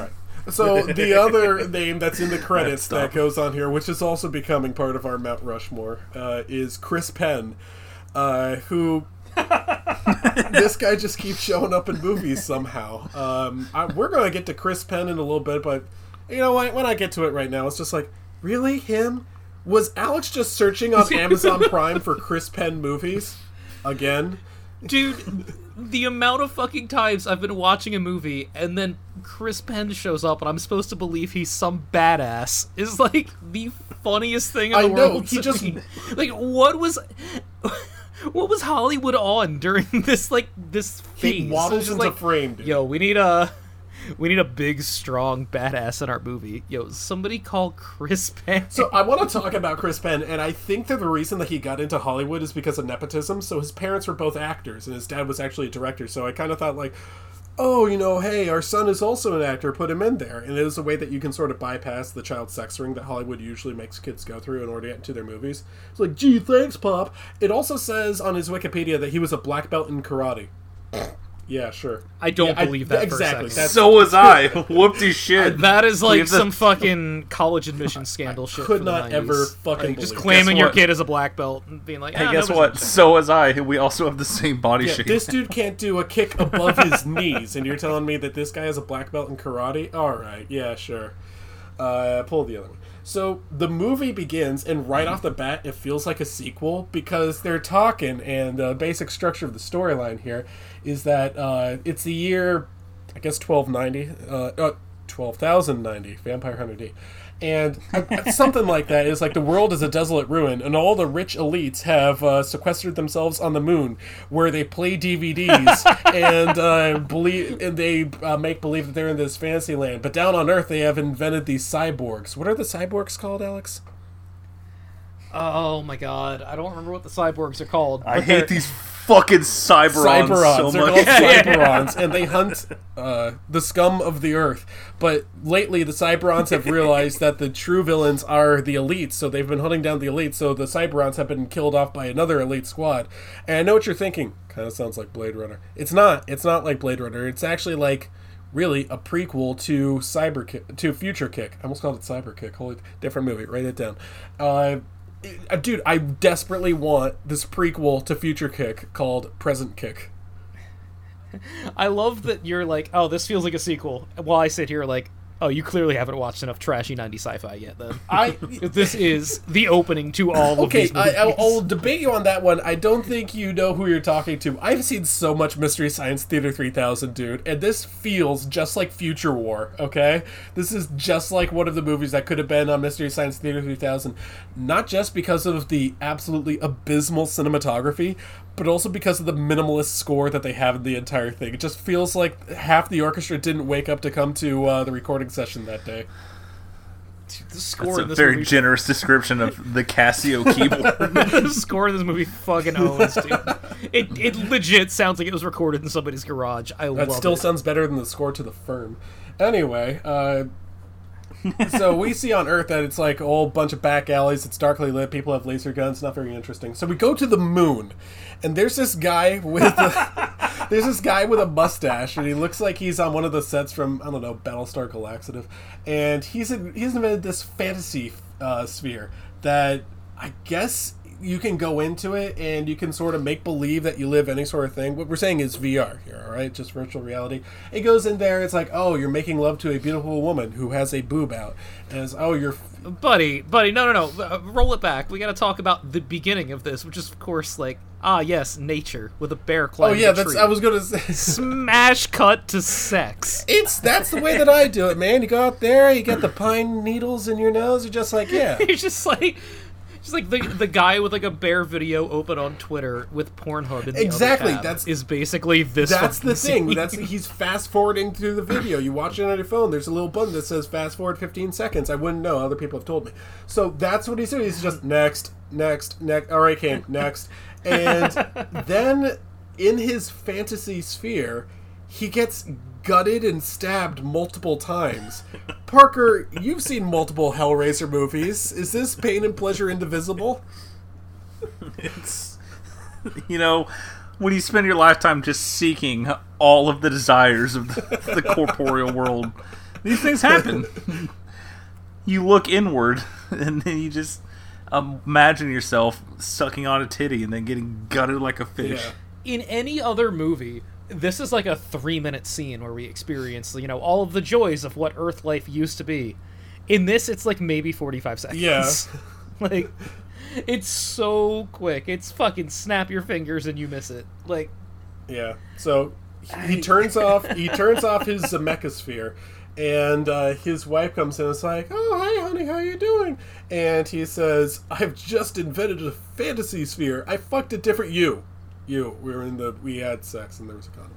And she's just like, "Oh, whatever happened to books?" And I felt so seen. anyway, then he has to go down to I almost turned it off right there. You're like, dumb. guys, can you? I don't want to watch Future only, Kid, uh, Claire. if if only I had read the, uh, you know, the hardcover version of Ready Player 2, Not then I would have felt a lot better So about this podcast. uh, he has to go to planet Earth for some reason. And uh, what was the reason? Is there like a drug deal or something going on? Investor meeting slash meeting the organ harvester. Don't worry Right, about it. because that's how you make money. Because organ harvesting is like a big thing. There's actually this is a weird thing. The movie, like I said, it's 72 minutes, and again, the credits are about 10 percent of the movie. At one point, he walks by the screen that very briefly has like an advertisement, a woman saying, "Don't forget, the CDC recommends that you replace your organs every 45 years." And I was just like, "Wait." That was actually kind of subtle. I didn't know that that was going to become like a thing later on. So that's like the one point of subtlety in this movie. There's that's the thing about this movie because like for a 72 minute movie, it has so much plot. Oh like, yeah. This is you know, I, I was gonna save this for a bit later, but I think I'll say it now. Um this is maybe the only movie that I've ever seen that feels longer than it actually is in a good way.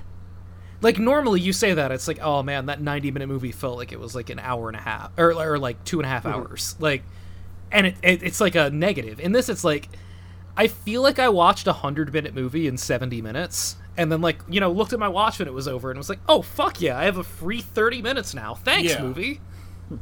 Like it's a full movie. This is you get You could've the, put the some more full kicks in there. experience in a shortened runtime, and you're Yeah. like, that doesn't happen often. Really doesn't. fit so much in that runtime, Uh, and they really backload it with craziness. so uh, the guy goes to planet Earth, the mustache guy goes to planet Earth, and he gets killed, and his wife decides to go look for him. It turns out things are pretty tough on uh, planet Earth, tougher than they are on the moon. And have we have we missed out on the scene where uh, Don the Dragon Wilson's friend gets murdered Oh, murdered we by did. cops? That's, I guess that's one of the most important scenes in the movie. I didn't even mention it. My bad. yeah, yeah, we kind of need to bring that up. yeah, let's mention that. So Don the Dragon Wilson is uh, a kickboxing expert. I mean, a cyborg, and uh, his friend is also in the movie and is also a cyborg. And his friend gets gunned down by, I guess, the cops. Um, the They cyborgs. are okay. Two things. One, they are the last two Right, Cyberons, and two, they get gunned down by the police force that is referred to in a monologue as fascist. Yeah. So this movie Yeah. rules. So that guy gets gunned down in cold blood, and uh, Don the Dragon Wilson has to escape, doing as many spin kicks on the way as possible. So no complaints here. So yeah, the wife, whose name is not Did we did we overstate how many kicks he does to you, or did you find our descriptions adequate? You guys may have sold a kind of short on spin kicks. All right, just do a better job letting me know about this. Like he does all of these kicks. Like if I tried now to just get up, put on a trench coat, and do a spin kick, I would You paralyze guys myself. also undersold me on something else. he does it a hundred times with sunglasses on in the dark. He's a legend, you guys. You guys also undersold me on something else that happened. So the wife of that one, widow that one guy is going around looking for him, and they're like, "Oh, go to this bar, go to this bar, go to this bar." I'm like, "You guys have 72 minutes. You choose the bar that she has to go to." So she goes to whatever skin bar. They call it a skin bar, and all the women are wearing clothes. Okay, and uh, she, I think she or someone else observes two people playing a game. We love games on this, and this game is called Laser yes, Blade. we do. So, in order to play Laser Blade, it kind of reminds me of Liar's Hell. You kind of and uh, no, it's like Liar's Hell mixed with uh, Crossfire. Remember those uh, commercials? You get caught up in that. yeah. So then you have to like sit down this chair. You strapped into it like it's an electric chair, and then you have to use your mind to, to blow up the other person's head. You guys did not it's tell me how many head explosions were in this movie. Correct. That was by design. You I did didn't sucker me into getting it. Uh, man, it was worth it. fucking the fact that like these guys playing like laser ball pong is like a central plot point in this movie is so fucking It good. happens multiple like times. Like you see this it's like you see this it's like oh that's a weird weird like world building scene surely that's not going to come back again and then not only does it come back once but it comes back multiple times in a 72 minute movie Like this movie's barely over an hour. You're like, she's just been walking and talking and not getting answers. Wait, what's laser blade? and then my eyes just widen as I watch these two people sit in a chair and go, and then one of their heads explodes. I could absolutely see us playing Laser Blade, but with like a movie bet on the line. I can't tell if we would be godlike at laser blade because of our smooth brains, or if we would just die the second they We turn just it on. turned it on ourselves. okay, we've been talking about Laser Blade too much. I can't believe I'm saying that. We need to get back to the spin. False. We have to get back to the spin kicks. Spin Takes kicks. two. Okay, so, So Don the. Dragon Wilson so goes outside. and there are some bad guys. You know, a movie is like made for this show when one of the goons is named Roadkill. So, Fuck it. Dude. I love that every action scene's like, all right, where where's this take place? All right, so get this. There's an alley, mm-hmm. right? And it's dark out. There's a bunch of trash cans on fire. all right, now throw the goons at him. Dude, the on fire trash cans are such an important component of the aesthetic that we aspire to in this podcast. That's why people If do I that. see a single trash can fire in a movie, Yeah. I mean, doesn't matter. Every single setting just looks like a PS1 always. I get so excited. this movie looks like shit, dude. It rules. Oh. It's so good. The voices, whoever did the audio mixing for this shouldn't be mixing audio for movies or anything really because the volume was so fucking quiet all the time, except for the head explosions, which, uh, oh boy. anyway, yeah, Don the Dragon Wilson spin kicks three people in a row and they never think to, like, duck. My my favorite thing in any of these movies is when like somebody gets like the head level kick and then like pulls their ankle back and does a second head level kick without like putting Oh, their hell yeah. down. Like it just, it's it's always the most impractical action in any fight, and I'm here for it 100% of the time I see it in the movie. He would have. Look, I can't be the only one to think that if Don the Dragon Wilson and the troops joined up to go join the MMA, that he would have dominated UFC. All right.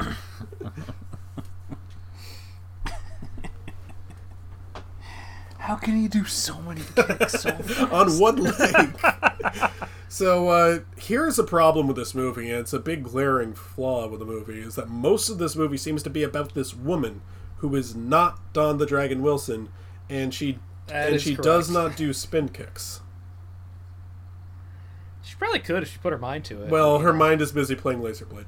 So uh, she goes to this one uh, bar and she's looking for people, and she's like, "Can I just get a glass of water?" They're like, "Where are you supposed to find a glass of water?" So it kind of reminds me of Parker's favorite movie. Uh, Shut up. I wasn't. Oh, the voice. I was going to say it kind of reminds me of Parker's favorite movie, Tank Girl. So, is that better?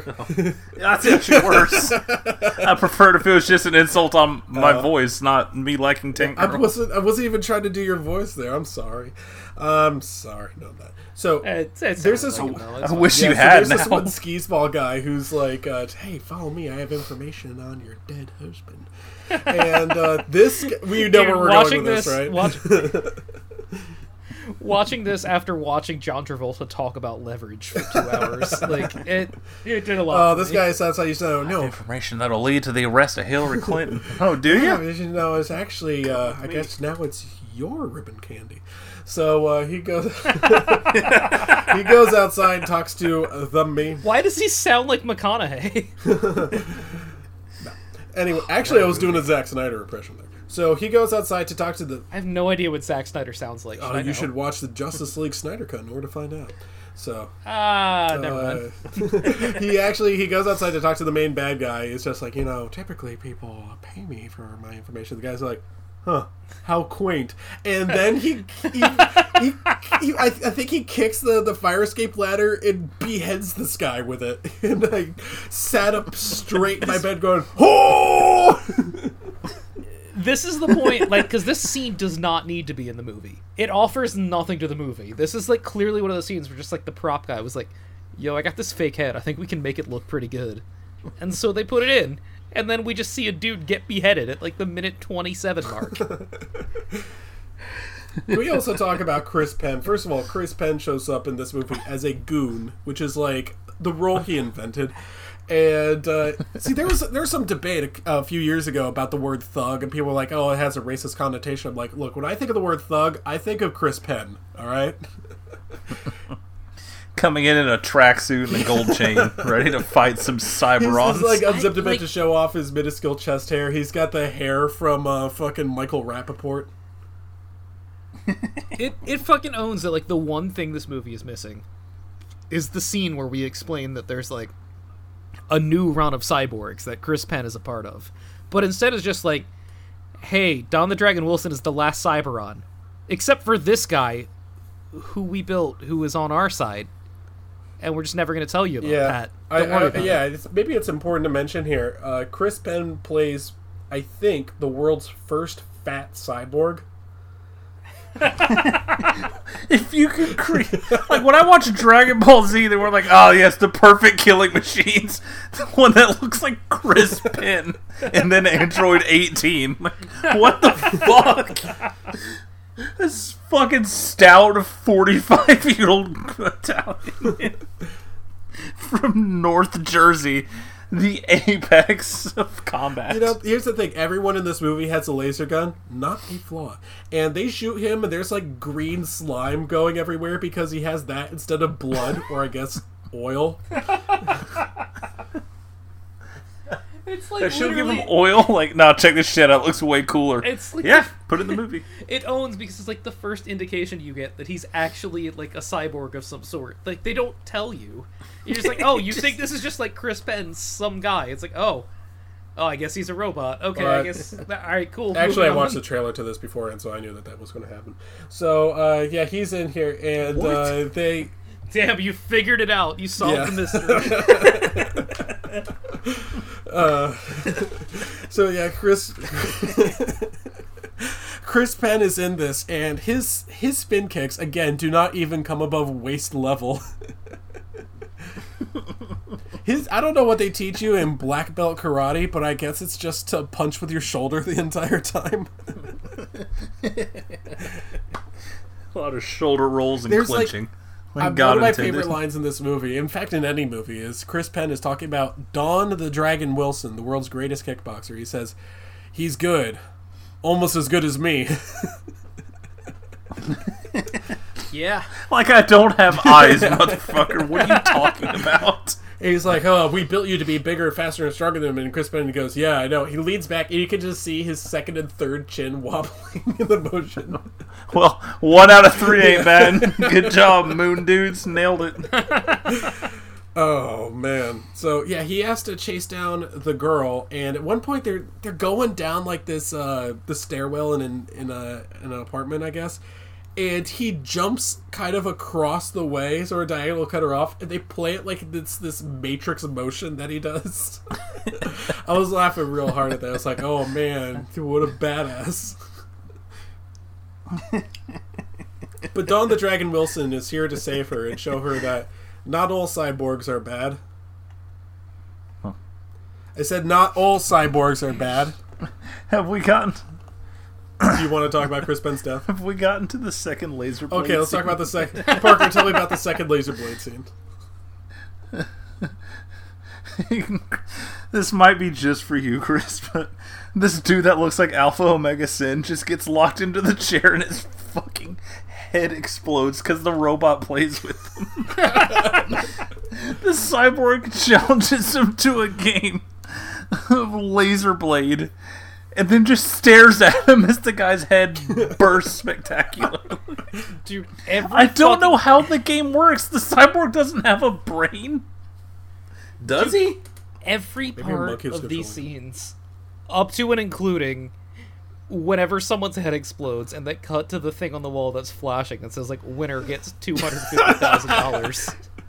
Absolutely destroys oh, me. Oh, shit! It's That's so fucking funny. They win less money than they were bidding on dinosaurs in Jurassic World 2. Alex, how many times have you seen Future Kick? Not enough. Only two somehow. That's gonna change this week. I, I I might watch this like six times You this should sh- year. Future Kick is everything that I want in a movie. This film is perfect. Like this random dude with a ponytail, like, hey, d- do you know where that disc is? No, I'll never tell. Hey, let's play a game of this. it explodes. It's Man, oh my the god! Just the abrupt cut to a mannequin exploding like a watermelon. Dude, so of all the fucking games we've seen and movies that we've watched, you know, between Liar's Hell and whatever movie that was with Eddie Furlong, this is the one that really wins the biscuit. Laser blade. There are no blades Like- in this. What the fuck? This movie is 72 minutes. They fit in multiple head explosions and an obscene amount of titties. Oh yeah, It's there are quite a number of titties. like like is there a single like real titty in this oh uh, no, I don't No. think there is. no, no, no, no. Like like I, one thing that I've like realized as I've watched more like grimy shitty like early 90s late '80s, we call it the good shit. It's just like I think it just said that you have to have fake tits on like the calling Yeah. bill. Like And uh, guess what? Uh, 90s boob jobs, not great, as it they're, turns they out. all look horrible. like who could possibly enjoy this? Dude, I just remembered. I don't mean to go all the way back, but like when the very beginning when he's watching the VR thing, and he just he's just mashing on her titties, and then it just jump cuts to a spaceship flying towards the moon. it's the most insane whiplash I've ever I, had. I don't know. That did a lot for me. So, oh man, Look, we didn't even mention this dude's dumb fucking knife he uses the whole movie to kill people. We didn't even mention the fact that there's a serial killer. Did we? There's a serial killer with what appears to be the sh- a shitty Blade Runner Freddy Krueger hand, whose goon is crisp. yeah. He so what he does with this blade is he shoves it into people's sternums and extracts their hearts and liver to sell on the black market for organs. So yes, this movie is a spiritual prequel to Repo the Genetic Opera. A lot of things have come full circle for us tonight Fat here. Chris Penn, a fat Chris Penn. No. Oh, don't put that in my head, please. I'm begging you. Oh, I have to work tomorrow. Please don't do that. I'm begging you. A fat Chris Penn is kind of uh, Addicted you to know, the pie. redundant. Addicted to the pie. Fuck, it's happening. to It's pie. happening. oh my god, addicted to the pie. Oh, okay, we have no. to stop this. We have to talk about how Chris Penn dies. So, We have to talk about the climactic moon battle between two cyborgs with Chris lead Penn gets gets absolutely shithoused right into, I guess, an electric fence. And he, he electrocutes like that woman in the Super Mario Brothers movie. And you go, ah! And then his head explodes. This is like how the Power Rangers would beat a fucking putty patrol. He just kicks him into a light switch and he explodes. His head just just disintegrates. And again, he's a robot. but like, no man, we got another prop. You wanna, you wanna blow this bitch up or what, man? We ain't making Future Kick 2, are we? Let's use it. Let's use what we got. See, that's the thing. Is like that robot still had like a visible human skeleton. I can tell because when every single time it electrocuted itself, it lit up blue inside his body. Oh, I got so excited, dude. That will always Yeah, get me from now until the end of time. So Someone getting electrocuted and just seeing their glowing blue Oh, skeleton is always a guy's not win. going to be in Future Kick too. Okay, so uh, we got to talk about how they kill the main ba- bad guy of the movie, who just kind of reminds me. oh, I, no, I, I don't even need to say it, but for the audience at home, I just want to emphasize something. Watch Future Kick. This is a bit of a spoiler because it's the end of the movie. Watch Oh, Future Kick because it's so worth happening. If you want to turn this off and be like, well, you, you know, he's right. It's only 72 minutes. Go, go do it. Come on. It's more important than listening to this podcast. Well, not by much. Please subscribe. So they just, they're being chased by the bad guy who kind of reminds me of Bob Evil from uh, whatever that uh, that MST movie is. Uh, and he's chasing after them, and they're like, "Oh no, he's bad. He's going to kill us." So they're like, "Don, I think it's Don the Dragon Wilson has a great idea. Hey, babe, I've got a great idea. Instead of spin kicking him, and she panics." We'll go play Laser Blade, and she's like, "I'm not going to say no." So they get they strap themselves into the Laser Blade game. He's like, "Quick, put it on, strap yourself in, get it ready for the Laser Blade pilot." And the guy jumps on the table, and they launch it up, and instead of exploding their brains, it explodes his entire body. and then someone from off frame just throws a bucket of fake blood on Don the Dragon Wilson's face. Oh my god, they throw a bunch of blood and bits on him. it's Oh god. So oh, good. Oh man, it is so fucking funny. I was cry laughing at the end of this movie. the fact that he explodes and like a serious movie doesn't cut to a reaction shot and then someone throws what's very obviously a bucket of blood on someone's face. That's a fucking Key and Peele sketch, Dude, dude. I expected that from the end of Night we Hunter, okay? right after that that dummy hits my the ground. God, dude. Ah, splat. You like see the Home Depot bucket full of blood and viscera. Just full of chum. They just dump on this. uh, and then we get to the twist ending here. Turns out it was. Turns out. turns out it was all a dream. Which movie. I have to admit, I've never seen that in a movie before. That's like a great idea. You could like make an entire movie. It's just like, oh, there's all in this person's head. It's really cerebral. It's really original, creative, and unique. Why would why would anyone make this program? it seems like a Yeah. nightmare. Uh, babe, I made this great VR game. Oh, it's like a sex simulator, except instead of sex, you watch me die and then try and solve my murder, and then a robot Also, explodes. in this in this dream, I was cheating on you. Yeah. in the dream, uh, there's another layer where I'm also in the dream, and I'm just, oh my god, titties in each hand. It's insane, babe. You're gonna love it. I programmed it for you. Just like it, I've never seen like a twist that serves zero plot purpose. like it changes nothing changes about the movie. Babe, babe, babe, babe, babe, babe. Look at me.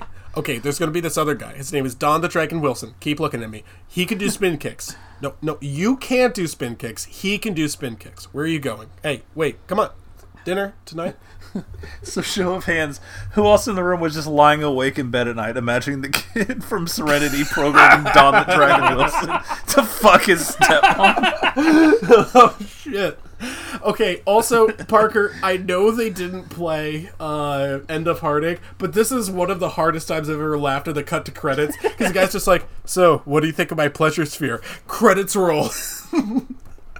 I was laughing so hard. So, I was uh, like, "There's no way." Did you last 30 seconds or not, babe?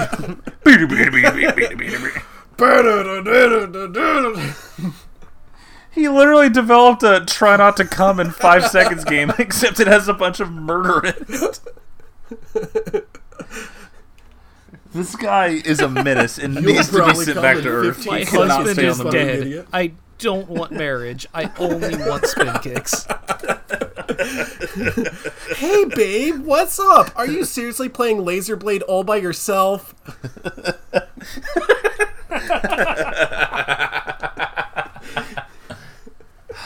Local Cyberons in my area. I think live quick here. They're chatting live now. Don't you hate getting catfished by Chris Pitt in your VR sex game? Oh, regular sized cyborgs hate him and his one weird trick. yeah, don't you see uh, Brazzers video? It's pretty intense. There's a lot going Oh, on. jeez. Uh, yeah, like uh, my stepmom came over, and then this dude showed up in a trench coat, and he kicked the shit out of people. and then I gave this homeless guy some info, and then he got decapitated. It was intense. Yeah, I came like four times. It's crazy. Man, no wonder this guy likes the pleasure sphere more than books. This dude should be executed. if I lived the, all that in my brain, and someone's like, "So what'd you think?" I'm reporting him to the UN. He has to die. Oh, that guy goes to the Hague. So, Yeah, you know, you say that, but also I think my response would be, put me back in. if you die playing laser blast, you die for real. oh my goodness, just uh, Eddie Furlong would have loved this so much more than whatever he got. Oh my god. Like, what if she lost in the game? Would her head just explode in real I life? I think so because he got up after getting his heart and liver like cut out. He was like holding his chest. Like, No, that was part of the dream, dude. Okay, I guess I'll just go fuck myself then. When does this movie start? How far? What if he just takes it off and she's just like 15 years old? She just lived like three decades in the cyber world. There's so many possibilities. Uh, Here's like a possibility. What if she like she dreamed that her husband was like a lot older than she was, and he died, so she had to put his soul into Don the Dragon Wilson's body. or we gotta go to Bakersfield and But- find the world's biggest but she screwed up and she accidentally put him in Chris Penn's body instead. And he's just saying Man, what's good, y'all? Uh, Chris Penn is just set saying of racist Reservoir stuff Dogs. against other cyborgs, and she's like trying to like. Hey, Lois, check it out. all I'm a right, all right, okay, cyborg. fine. Let's move on to the draft. Let's talk about the Millengrades. This is the part where the next four hours is just me talking about Chris Penn yelling about Juan Castillo. Okay, so uh, I need you guys to decide amongst yourselves whether you guys want the first pick, the second pick, or the third pick. We'll go with uh, number two. Fuck it, I'll Yeah, take I'll first. two. Let's go. Let's do this. Parker one, Chris two. I don't know any prospects. Let's go. Two. Chris, I what'd you took take? two. Okay, so how this is gonna work is um, as we talked about previously off mic. You know, we mentioned one Walter Cherepinsky and his Millen Kielbasa Yeah. grades. so how this is gonna work is uh, Parker, you have the first pick, right? So Mm-hmm. you now have 1, 4, 7, 10, 13, continuing on forever. Chris, you have 2, 5, 8, blah, blah, blah. And I have 3, 6, 9, 12, 15, Oh, continuing through the end of the draft. And how it's going to work is uh, whenever one of your picks throughout the entire draft gets a Millen Kielbasa grade, you can pick someone else to give you an assignment. Oh fuck. Do you have this written oh, down man. somewhere so we can like keep track? Oh my god, if I see the Raiders propose a trade, I'm just gonna go offline for like three weeks. I can't take it, you guys. So I I will I will end up with like having you know a document with all of the Millen Kielbasa grades and all That's that a good stuff. idea. But like as a rule of thumb, just divide your pick by uh by three or, or divide whatever pick is in question by three, and however much remainder is there is going to tell you if it's one of yours Yeah. or not. So uh, yeah. I, I know it's just it, this might be There good for like uh it might be easier for you maybe uh, and for anyone else who's following along maybe for the Discord and for our fans both of them if we had like a some sort of spreadsheet and it's like our names are colored in it's like this grade this grade this grade you know A B C D E F and then uh oh Millen with like a like Pepe emojis on either side Yeah. Fuck, man. Of Yeah, course. just an idea. Um, as I, uh, I I did some preliminary research on last year's draft by clicking through all of his draft oh, grades. oh, I was gonna do that and there were there were sixteen Millen Kielbasa Oh, grades. Shit. On my face. Come on. oh And that, of course, applies to any non-letter grade on a move. You know, because as we know, last year they were O'Brien grades until they became Bellatex Dogs oh, grades. oh right so yeah. well as we know what the we, Man, Chase, he, he's sharp as Yeah, a tack, spirit this of the guy. game, though. Kick it spirit in of the the game doesn't have to say explicitly Millen Kielbasa grade. It's whatever his his meme of the year. yeah, of is. course. Yeah, I just I needed to make sure nobody was going to try Right? to get Yeah, out. we're not going to weasel out of. This. I mean, this, this is why I'm emptying the A backlog. good idea. I mean, you know, I tried, but goddamn, dude. Parker, God you might want to fucking get on damn that. I, dude, I, I watched the both of those movies like before noon, and I was like, I'm fucking tapping out. I cannot do this today. I cannot take any more right now. I cannot take Michael Rapaport in this mental state I'm in. not with that attitude. Yeah. But uh, yeah. Um, so the draft, like, we probably won't be talking about the draft on this show for two weeks, Yeah. but I wanted people to know on draft night exactly what picks pertain to them. When you see a pick and you're like, "Oh, that's bad," I wonder what Walt thinks, and then you wait ten minutes and you go to the website and you see the Millen Kielbasa grade, and then you have to be like, "Well, maybe it's not one of mine." You open the calculator, you do the math. It's like, oh, that's two thirds remainder. I guess that's one of Yeah, mine. That yeah. sucks. Oh, I'm gonna get like four pings in two separate discords. I'm. God Oh damn man, I am ready for this one, man. Just uh, just so you guys know, last year he graded every single kicker, punter, and long snapper chosen before round seven as a Millen Kielbasa. So Me, no, no. oh no. jeez. What if they're good though? doesn't Yeah. matter. What if they're Roberto You Aguayo? fuck. What if they're Justin we don't. Uh, not, okay, we can stop recording.